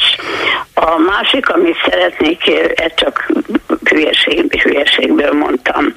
A másik, amit szeretnék mondani, hogy ugye a Facebookot nézem, nézem mindenhol Orbán Viktor, a képe is, Orbán Viktor, Orbán Viktor, és alá van írva a nyugdíjasoknak, mit tudom én, ez lesz, az lesz, amaz lesz, és ö, ö, több beszédében, elég sokat beszél, el szoktam mondani, hogy a nyugdíjasoknak milyen jó, mert 2000 2010 és 2020 között 100%-kal emelkedett a nyugdíjuk.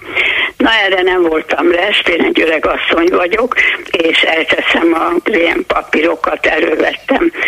2010-ben volt a nyugdíj, egyébként egy nagy vállalatnál voltam középvezető. A 2010-es nyugdíjam 149 forint volt, és a 2020-as pedig 190 valamennyi.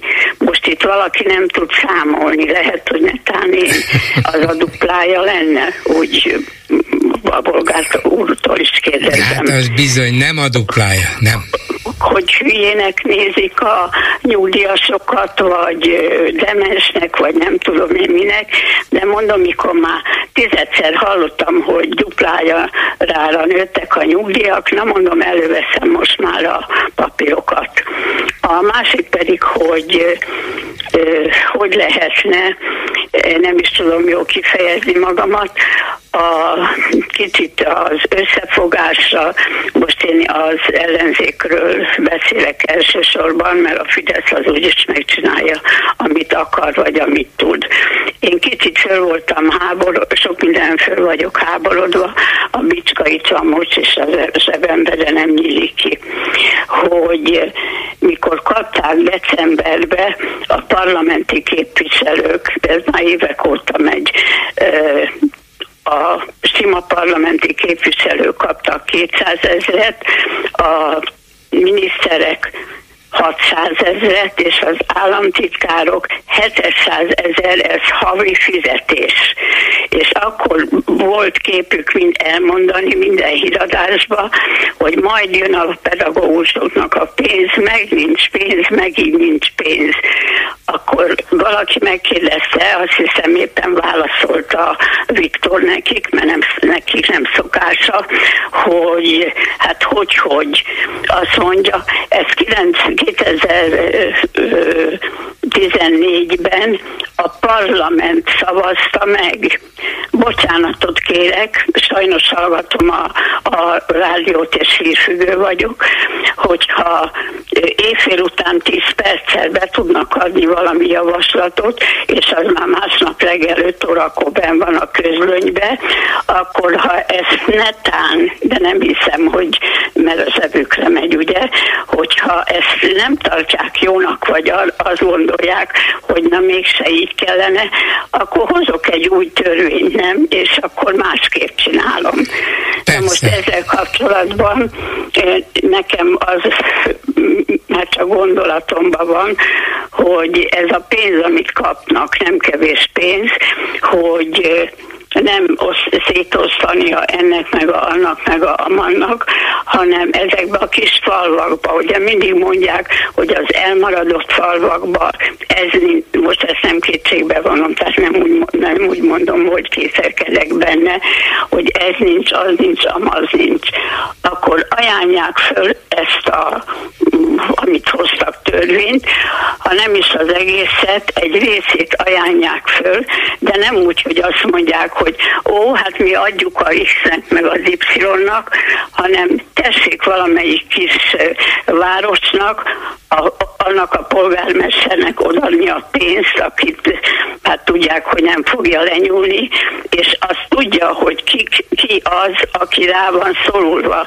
Nem pénzre gondolok, hanem hogy mit tudom, ilyen élelmisz, élelmiszerre, nem tudom, észhető, amit, amit mondok. Igen, hát hogy a fizetésemelésüket ajánlják föl ilyen módon hát jótékony célra. De illő lenne.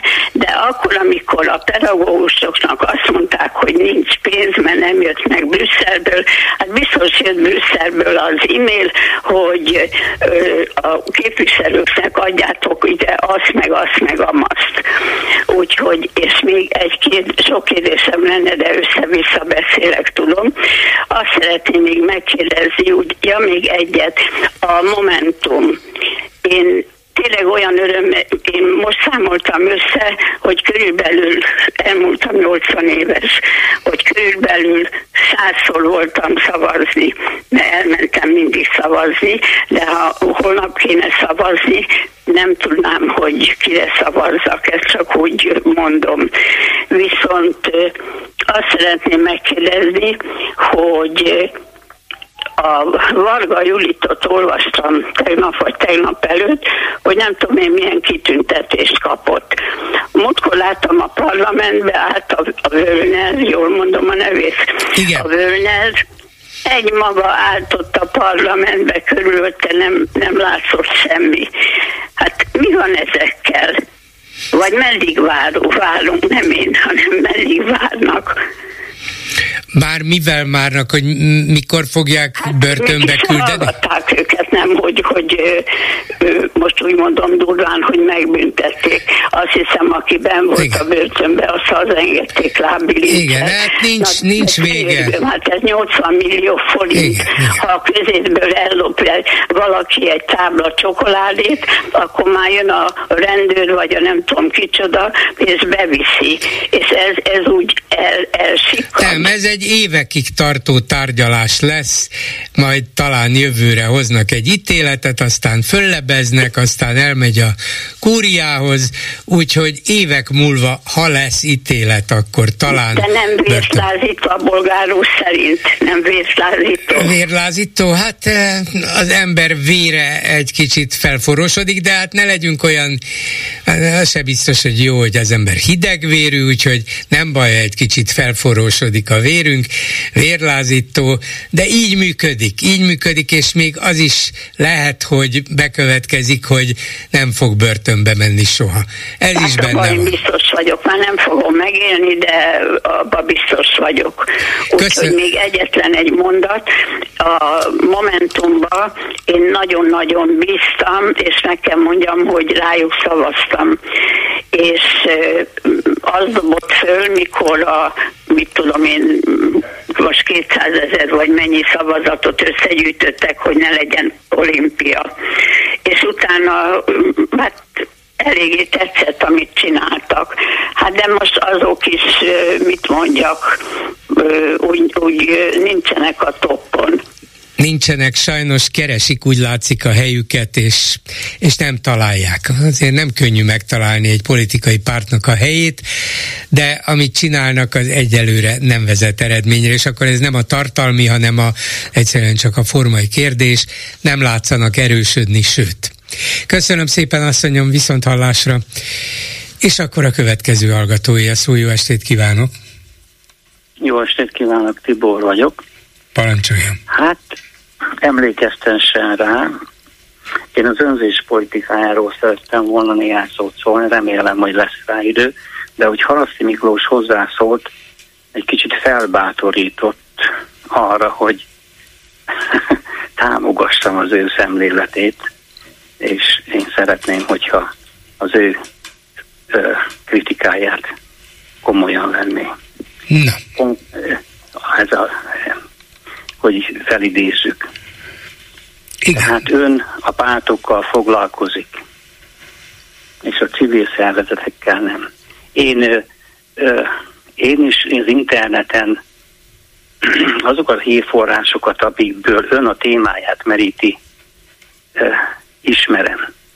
És egyből meg tudom nevezni, hogy ön honnan vette a témáját.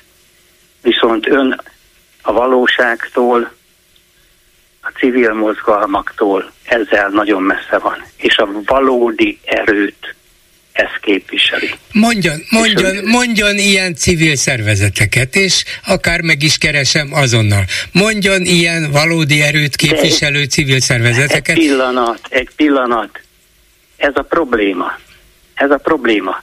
Ön az, ön az internethez van kötve ön nem megy, nem megy ki az utcára. Az utcán nem látok civil szervezeteket, vagy ha látok, akkor néhány tucat embert, emberek, vagy néhány száz. Emberekkel kell beszélni. Az, az emberek, emberek nem civil szervezetek, az emberek civilek, de nem alkotnak szervezetet. Ezért nincs közös, egymást erősítő hangjuk.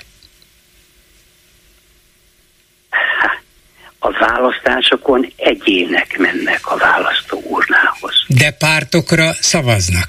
Vagyis valami kell, hogy egyesítse őket, valamilyen üzenetet meghallanak, azt mondják, ez a csoport ember, aki egy pártban összegyűlt, ez nagyjából azt képviseli, amit én szeretnék. Tehát rászavazok. Ha egy civil szervezet, amelyik mondjuk például országos választáson nem is indulhat, mégis nagy tömegek támogatását és szimpátiáját megszerzi, akkor láthatóvá válik, és még az is fontos lesz, hogy ez a civil szervezet melyik párt mögé áll be, vagy melyiket hajlandó támogatni. Na, Hol vannak? Hogy, hogy, hogy megértsen engem, akkor tegyünk egy nagy 180 fokos fordulatot, és menjünk vissza 89 elé.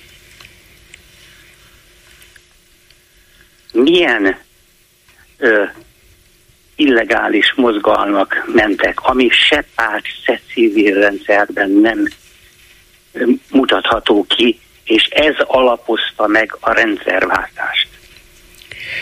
Hogy voltak ilyen szervezetek, vagy mondjuk volt egy szamizdat mozgalom, vagy egy úgynevezett diszidens van, mozgalom, van, és de ön, akkor nem volt ön, ön szabad. Akkor lett volna ott a székében, nem észlelte volna, és ez határozta meg. De é- észleltük, hiszen a nyugati nyilvánosságban, amelyik valamennyire eljutott a magyar közvéleményhez is, Szabad Európán keresztül, vagy illegálisan terjesztett magyarországi kiadványokon keresztül, ez a belső ellenzék ismert volt, de sose jutott volna hatalomra, vagy a hatalom közelébe, ha meg nem rendül az az úgynevezett szocialista világrend, amelyikhez tartoztunk.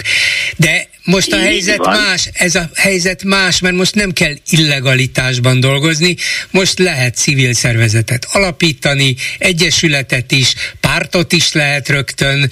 Szeretném nem, látni, nem, hogy hol nem, van. Nem, nem, nem, uram, nem. Félnek az emberek. Ja. Félnek az emberek, és nem alapítanak civil szervezetet, és nem alapítanak pártot, akik nem az Orbán rendszerhez kötik a az egzisztenciájukat. Azok félnek és a háttérben mozognak. Na de annak idején a Kádár rendszerben lehet, hogy féltek, de annyira nem, hogy meg is ijedtek volna a Magyar Bálintok, a Kőszeg Ferencek, a Demszki Gáborok és a többiek, mert csináltak valamit, és ezzel a saját egzisztenciájukat is veszélyeztették, Haraszti Miklósok és így tovább, de anélkül, hogy akkor ugye volt mitől félni, sokkal inkább, mint most, de ha most félnek attól, hogy akár civil szervezetet, akár pártot alapítsanak, hát akkor viszont én nem tudom megtalálni őket, ha ők nem akarják a nyilvánosságot, hogy keressem meg őket? Hát ki kell menni az utcára. De ha kimegyek az utcára és félnek, mert a klubrádióban meg akarom szólítani őket, akkor nem jutunk sehova. Hát jó, önnek ez a stratégiája. Nem, ez nem stratégia. Ez, ez, a, ez a realitás. Ez a realitás. Hát vagy... Ön, ön ezt a műsort, ezt a műsort nyilván így tudja fenntartani ezzel a információ áramlata, vagy információ De azért kérdezek, kérek öntől információt. Hol vannak azok a civilek, vagy civil szervezetek, akiknek van valódi válaszuk arra, hogy mit lehetne, mit kellene ebben az országban, vagy ebben a városban csinálni. Szívesen meghallgatom őket, ez egy rádió, itt beszélni kell. Jó, majd akkor az interneten én is utána nézek, de például a magyar hang, a hang. Az de, nem ugyanaz, a magyar, magyar hang az egy heti lap, az a hang az pedig egy, egy civil szervezet, amely különböző um, munkákat elvégez, különböző akciókban részt vesz, most például gyűjtötte, vagy gyűjti még ezeket a nemzeti konzultációs íveket. Nem fél összegyűjteni, és majd be fog mutatni néhány tudom, százezer de, de vannak még egyebek is. Nem, én, én nekem most erre nem volt időm, de tudom, tudom tudok nagyon sok civil szervezetet, de, de most ezzel ne untassuk a, a hallgatókat.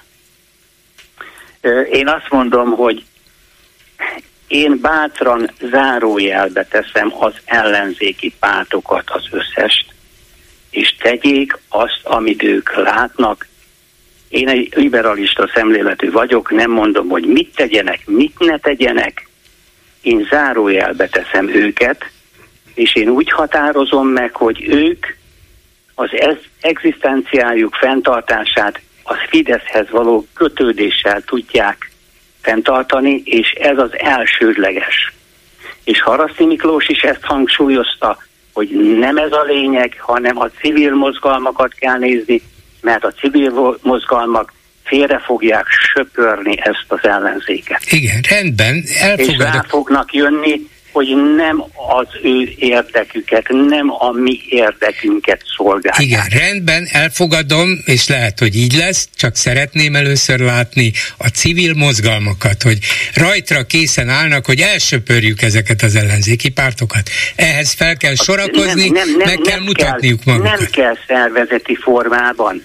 A választók egyénileg mennek a urnákhoz, és építkezni, mint ahogy a 89-es rendszer előtt is egyénileg a polgárokban kell építkezni, és az immunitást, a hatalommal szemmeli immunitást kell képíteni, és az csak egyénileg lehet, értem, nem, szervezeti, uh-huh. nem szervezeti formákban. Jó, köszönöm szépen, hogy jelentkezett. Viszont hallásra. Még egy, a lényeget azt nem mondtam. Hát, mondtam hogy, hogy lehet a... az? Mi a lényeg? Az, hát amit mondtam, hogy figyelmetesen rá, az önzés politikája. Mert én ehhez akartam hozzászólni. Nem tudom, mennyi idő van, mert bele se kezdek akkor, hogyha nem ad időt. Hát, mert attól függ, hogy mit akar mondani. Hogyha olyat mond, akkor még hagyom befejezni, de kezdj el, hogy mi az önzés politikája, mi a lényeg? Ez megint egy, egy ö, már akkor is szerettem volna hozzászólni, Hári János, igaz? Volt egy ilyen igen. Ö, akivel készített riportot, és volt abban egy nem, ilyen gondolat, nem, nem, hogy... Nem, nem készítettem, és nem Hári, hanem Hái, csak hivatkoztam rá. Igen. De ő is az ellenzéki pártokat sok mindenben hibáztatta. Igen. Na, volt, volt, volt egy ilyen ö, címszó, hogy gondolati szegénység, azt hiszem a téma megjelölésében igen, is igen, igen, igen, igen. Na ez ehhez kapcsolódik. A, a stratégia, hogy nem jól, jó, az ellenzéki pártokkal nem foglalkozok, de hát nyilván, ha, ha egyáltalán valamit akarnak elérni, akkor, akkor vegyék már komolyan. Tehát Or, a, Orbán Viktori politikának van egy fontos eleme. Nem tudom, felfigyeltek-e rá. Nem igazam van, hanem igazam lesz. Tudja, miről beszélek? Hogyne, ez gyakran elmondja. Ő is, meg mások is róla, hogy majd lehet, hogy eddig nem vált be, de majd higgyétek el. Majd... Erről nem beszélnek, Igen. pedig ez a lényeg. Mi, min alapul? Tehát e, erre fűzte rá például az inflációs infláció Előbb-utóbb le fogjuk törni az inflációt, igen. Előbb-utóbb béke lesz Ukrajnában. És itt hát, hát ez min alapul? Tehát az emberek emberek, az azok az emberek, akik szavaznak, azok ezt nem értik. És fel kell hívni a figyelmet, hogy ő nyilván a tanácsadóikkal meg tudja jósolni, nem jósolni, hát látja, mert Európa mindig, az európai országok mindig előttünk mentek, és az inflációt megy lefelé. Ő gyakorlatilag egy ö, világpiaci folyamatot jelöl meg úgy, mint amit ő fog elérni. Ő elő. Igen, ez egy ügyes trükk, de szerintem sokat, sokszor de fölhívtuk rá. De én is sokszor elmondtam, én még személy szerint is, hogy könnyű azt mondani, hogy előbb-utóbb béke lesz. Mi a béke pártján állunk, és igen, először tűzszünet, és, és aztán béke. Persze, igaza lesz, igaza, mert előbb-utóbb tűzszünet lesz, és béke lesz, valamilyen béke. Hogy jó béke, vagy nem, azt ő már nem taglalja. Lehet, hogy rossz béke lesz, lehet, hogyha úgy kénytelen Ukrajna békét kötni Oroszországgal, hogy feladja a területeit, feladja mindazt, amiért eddig harcol, de kényszerűen valami vereséget elismerve békét köt, az majd a következő háborúnak lesz a szülőanyja. Nem tudjuk, de én is százszor elmondtam, és más is. Orbán Viktor könnyen beszél a levegőbe, mert azt mondja, hogy hát lehet, hogy most nincs igazam, de nem támogatom Ukrajnát, nem adok fegyvereket, mert mi a béke pártján állunk, én is. És béke lesz előbb-utóbb, igen, de nem azért, mert Orbán Viktornak van igaza. De nem jutunk ezzel sehova, hiába ismétlem el ezerszer, ettől a magyar nép nem fogja azt mondani, hogy Orbán Viktor hazudik. Na, egy, egy másik, megint egy nagy fordulatot tegyünk. Ennek, hogy igaz, nem igazam van, nem igazam lesz, egy nagy folyamatot, egy világ folyamatot lovagol meg, ugye, hogy növekednek egyrészt a Covid járvány folytán, meg egyéb folytán most a ukrán-orosz háború folytán is az emberek anyagi helyzete nehezedik. Mikor nehezedik az anyagi helyzet, akkor az emberek az önzés oldalára fordulnak. Értem, de ne haragudjon, itt mégiscsak meg kell szakítanom, mert mindjárt vége a műsornak. Ez is igaz, amit mondott, bármi következik is belőle, de a Facebook kommentekre kíváncsi vagyok Lőrinc Sabától.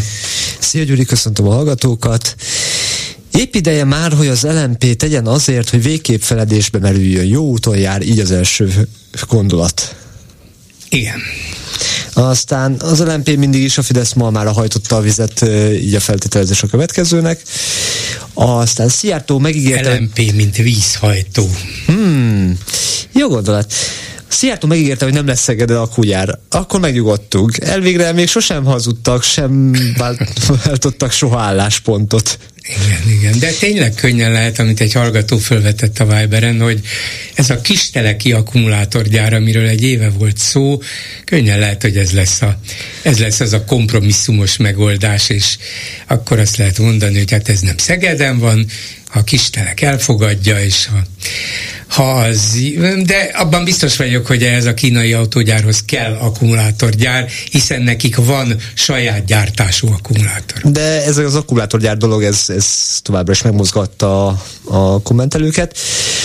Különösen a szóvicek szempontjából. Ha szlovák akkugyár jön, az nem adózási okokból, hanem ficózási okokból lesz.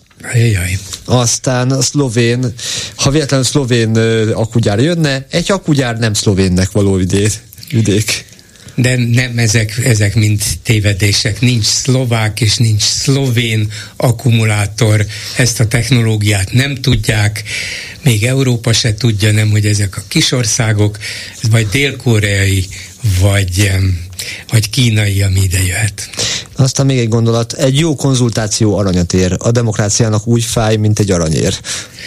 Jaj! Ezek voltak Csaba, a kommentek. Ilyenekkel engedjelek be a műsorba. Kénytelen vagy. Ezzel a megbeszéljük mai műsora véget ért készítésében közreműködött Zsidai Péter, Lőrinc Csaba, Szabó Csilla, Simon Erika és Csorba László, Bolgár Györgyöt hallották, viszont hallásra holnap, most pedig jön az Esti Gyors. Esti Gyors, a hírek háttere. Jó napot Európa, jó napot nagyvilág, üdvözlök mindenkit, aki Magyarország és a Szabad Európa maradék magyar hangját hallgatja, akár az egész földkerekségen, internetes oldalunkon, Youtube-ján, telefonján, wifi rádióján, számítógépén, vagy a vasalóján. Jogunk van szólni, Dési János vagyok, örülök, hogy ma is velünk tartotok, szerkesztőtársam Véna Gyöngyi. A diktatúra működtetése is pénzbe kerül ám, nem is kevésbe, ráadásul a tiédbe. Vagyis az csak kicsit színezi a képet, hogy természetesen azok pénzét költik, azokét elsősorban, akiket elnyomnak a módszerek változatosak. Most csak egyetlen egyet emelek ki, a Válasz Online, hé, tényleg miért csak online, csak nem azért, amiért a Klubrádió interneten hallható, és nincs frekvenciája. Gyűjtése szerint sok-sok milliárdot szór ki a költségvetési pénzekből a Fidesz olyan úgynevezett civil szervezeteknek, amelyekben civil valójában nincs. Ebben az értelemben a civil szervezet a politikai pártoktól független olyan szerveződés, amelyben valamely közösségi cél érdekében tevékenykednek a résztvevők. Nem véletlenül, hogy angolul non-governmental kifejezés szokás használni, azaz nem kormányzati. De mi történik ebben a lopásra szakosodott diktatúrácskában? Sorozatban hozzák létre fideszes kötődésű alakokkal a legkülönfélébb szervezeteket, elsősorban azokon a területeken, ahol úgy érzik, nem állnak olyan nagyon jól támogatottságban.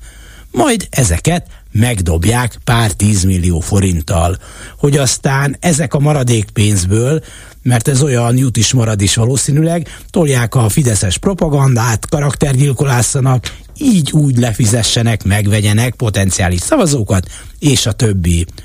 Ahol a nyúljás pacalos német Szilárd lehet az egyik legnagyobb civil, ott azon sincs mit csodálkozni, hogy Mészáros Lőrinc a legkitűnőbb üzletember, Rákai Kálmán a legmenőbb filmes, és a János Kórházban megfelelő az egészségügyi ellátás csak abban bízhatunk, hogy az efféle pénzzel kitömött szervezeteknél nagy az úgynevezett surlódási veszteség, azaz szépen és jól markolásznak bele a pénztárba, akik arra felé járnak, és így kevesebb jut a hazugságok terjesztésére, a mocskolódásra és a többi. Nyilván itt érdemes felidézni az egykori úgynevezett Norvég alapsorsát is, Norvégia pár milliárdot egy szigorú pályázat keretében kiosztott volna olyan valódi civil szervezeteknek, amelyek közhasznú feladatokat látnak el, ám az Orbán rezsim addig bűvészkedett, míg inkább ez a pénz ment a levesbe, ugyanis a norvégok nem engedték, hogy ez a pénz is a Fidesz közvetlen pártérdekeit szolgálja azóta pedig a szuverenitás védelminek nevezett, lassan rezdülő gumibot szervezet őrködik azon, nehogy már külföldről pénz jön ide másnak. A lényeg az, hogy az úgynevezett civilekre pár milliárdot így is el lehet költeni közpénzből, nagyjából pártpropagandára, és még a kedves csahosok is jól járnak közben, mondhatni igazán ideális megoldás és a maga módján túl sok újdonság sincs benne.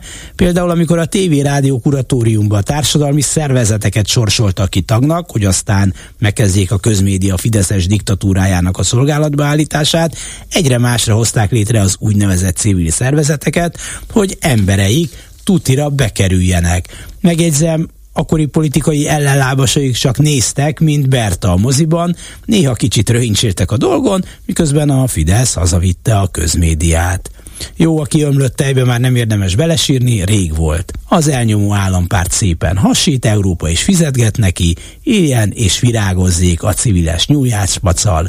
Nekünk ennyi főt ki. Esti gyors, a hírek háttere.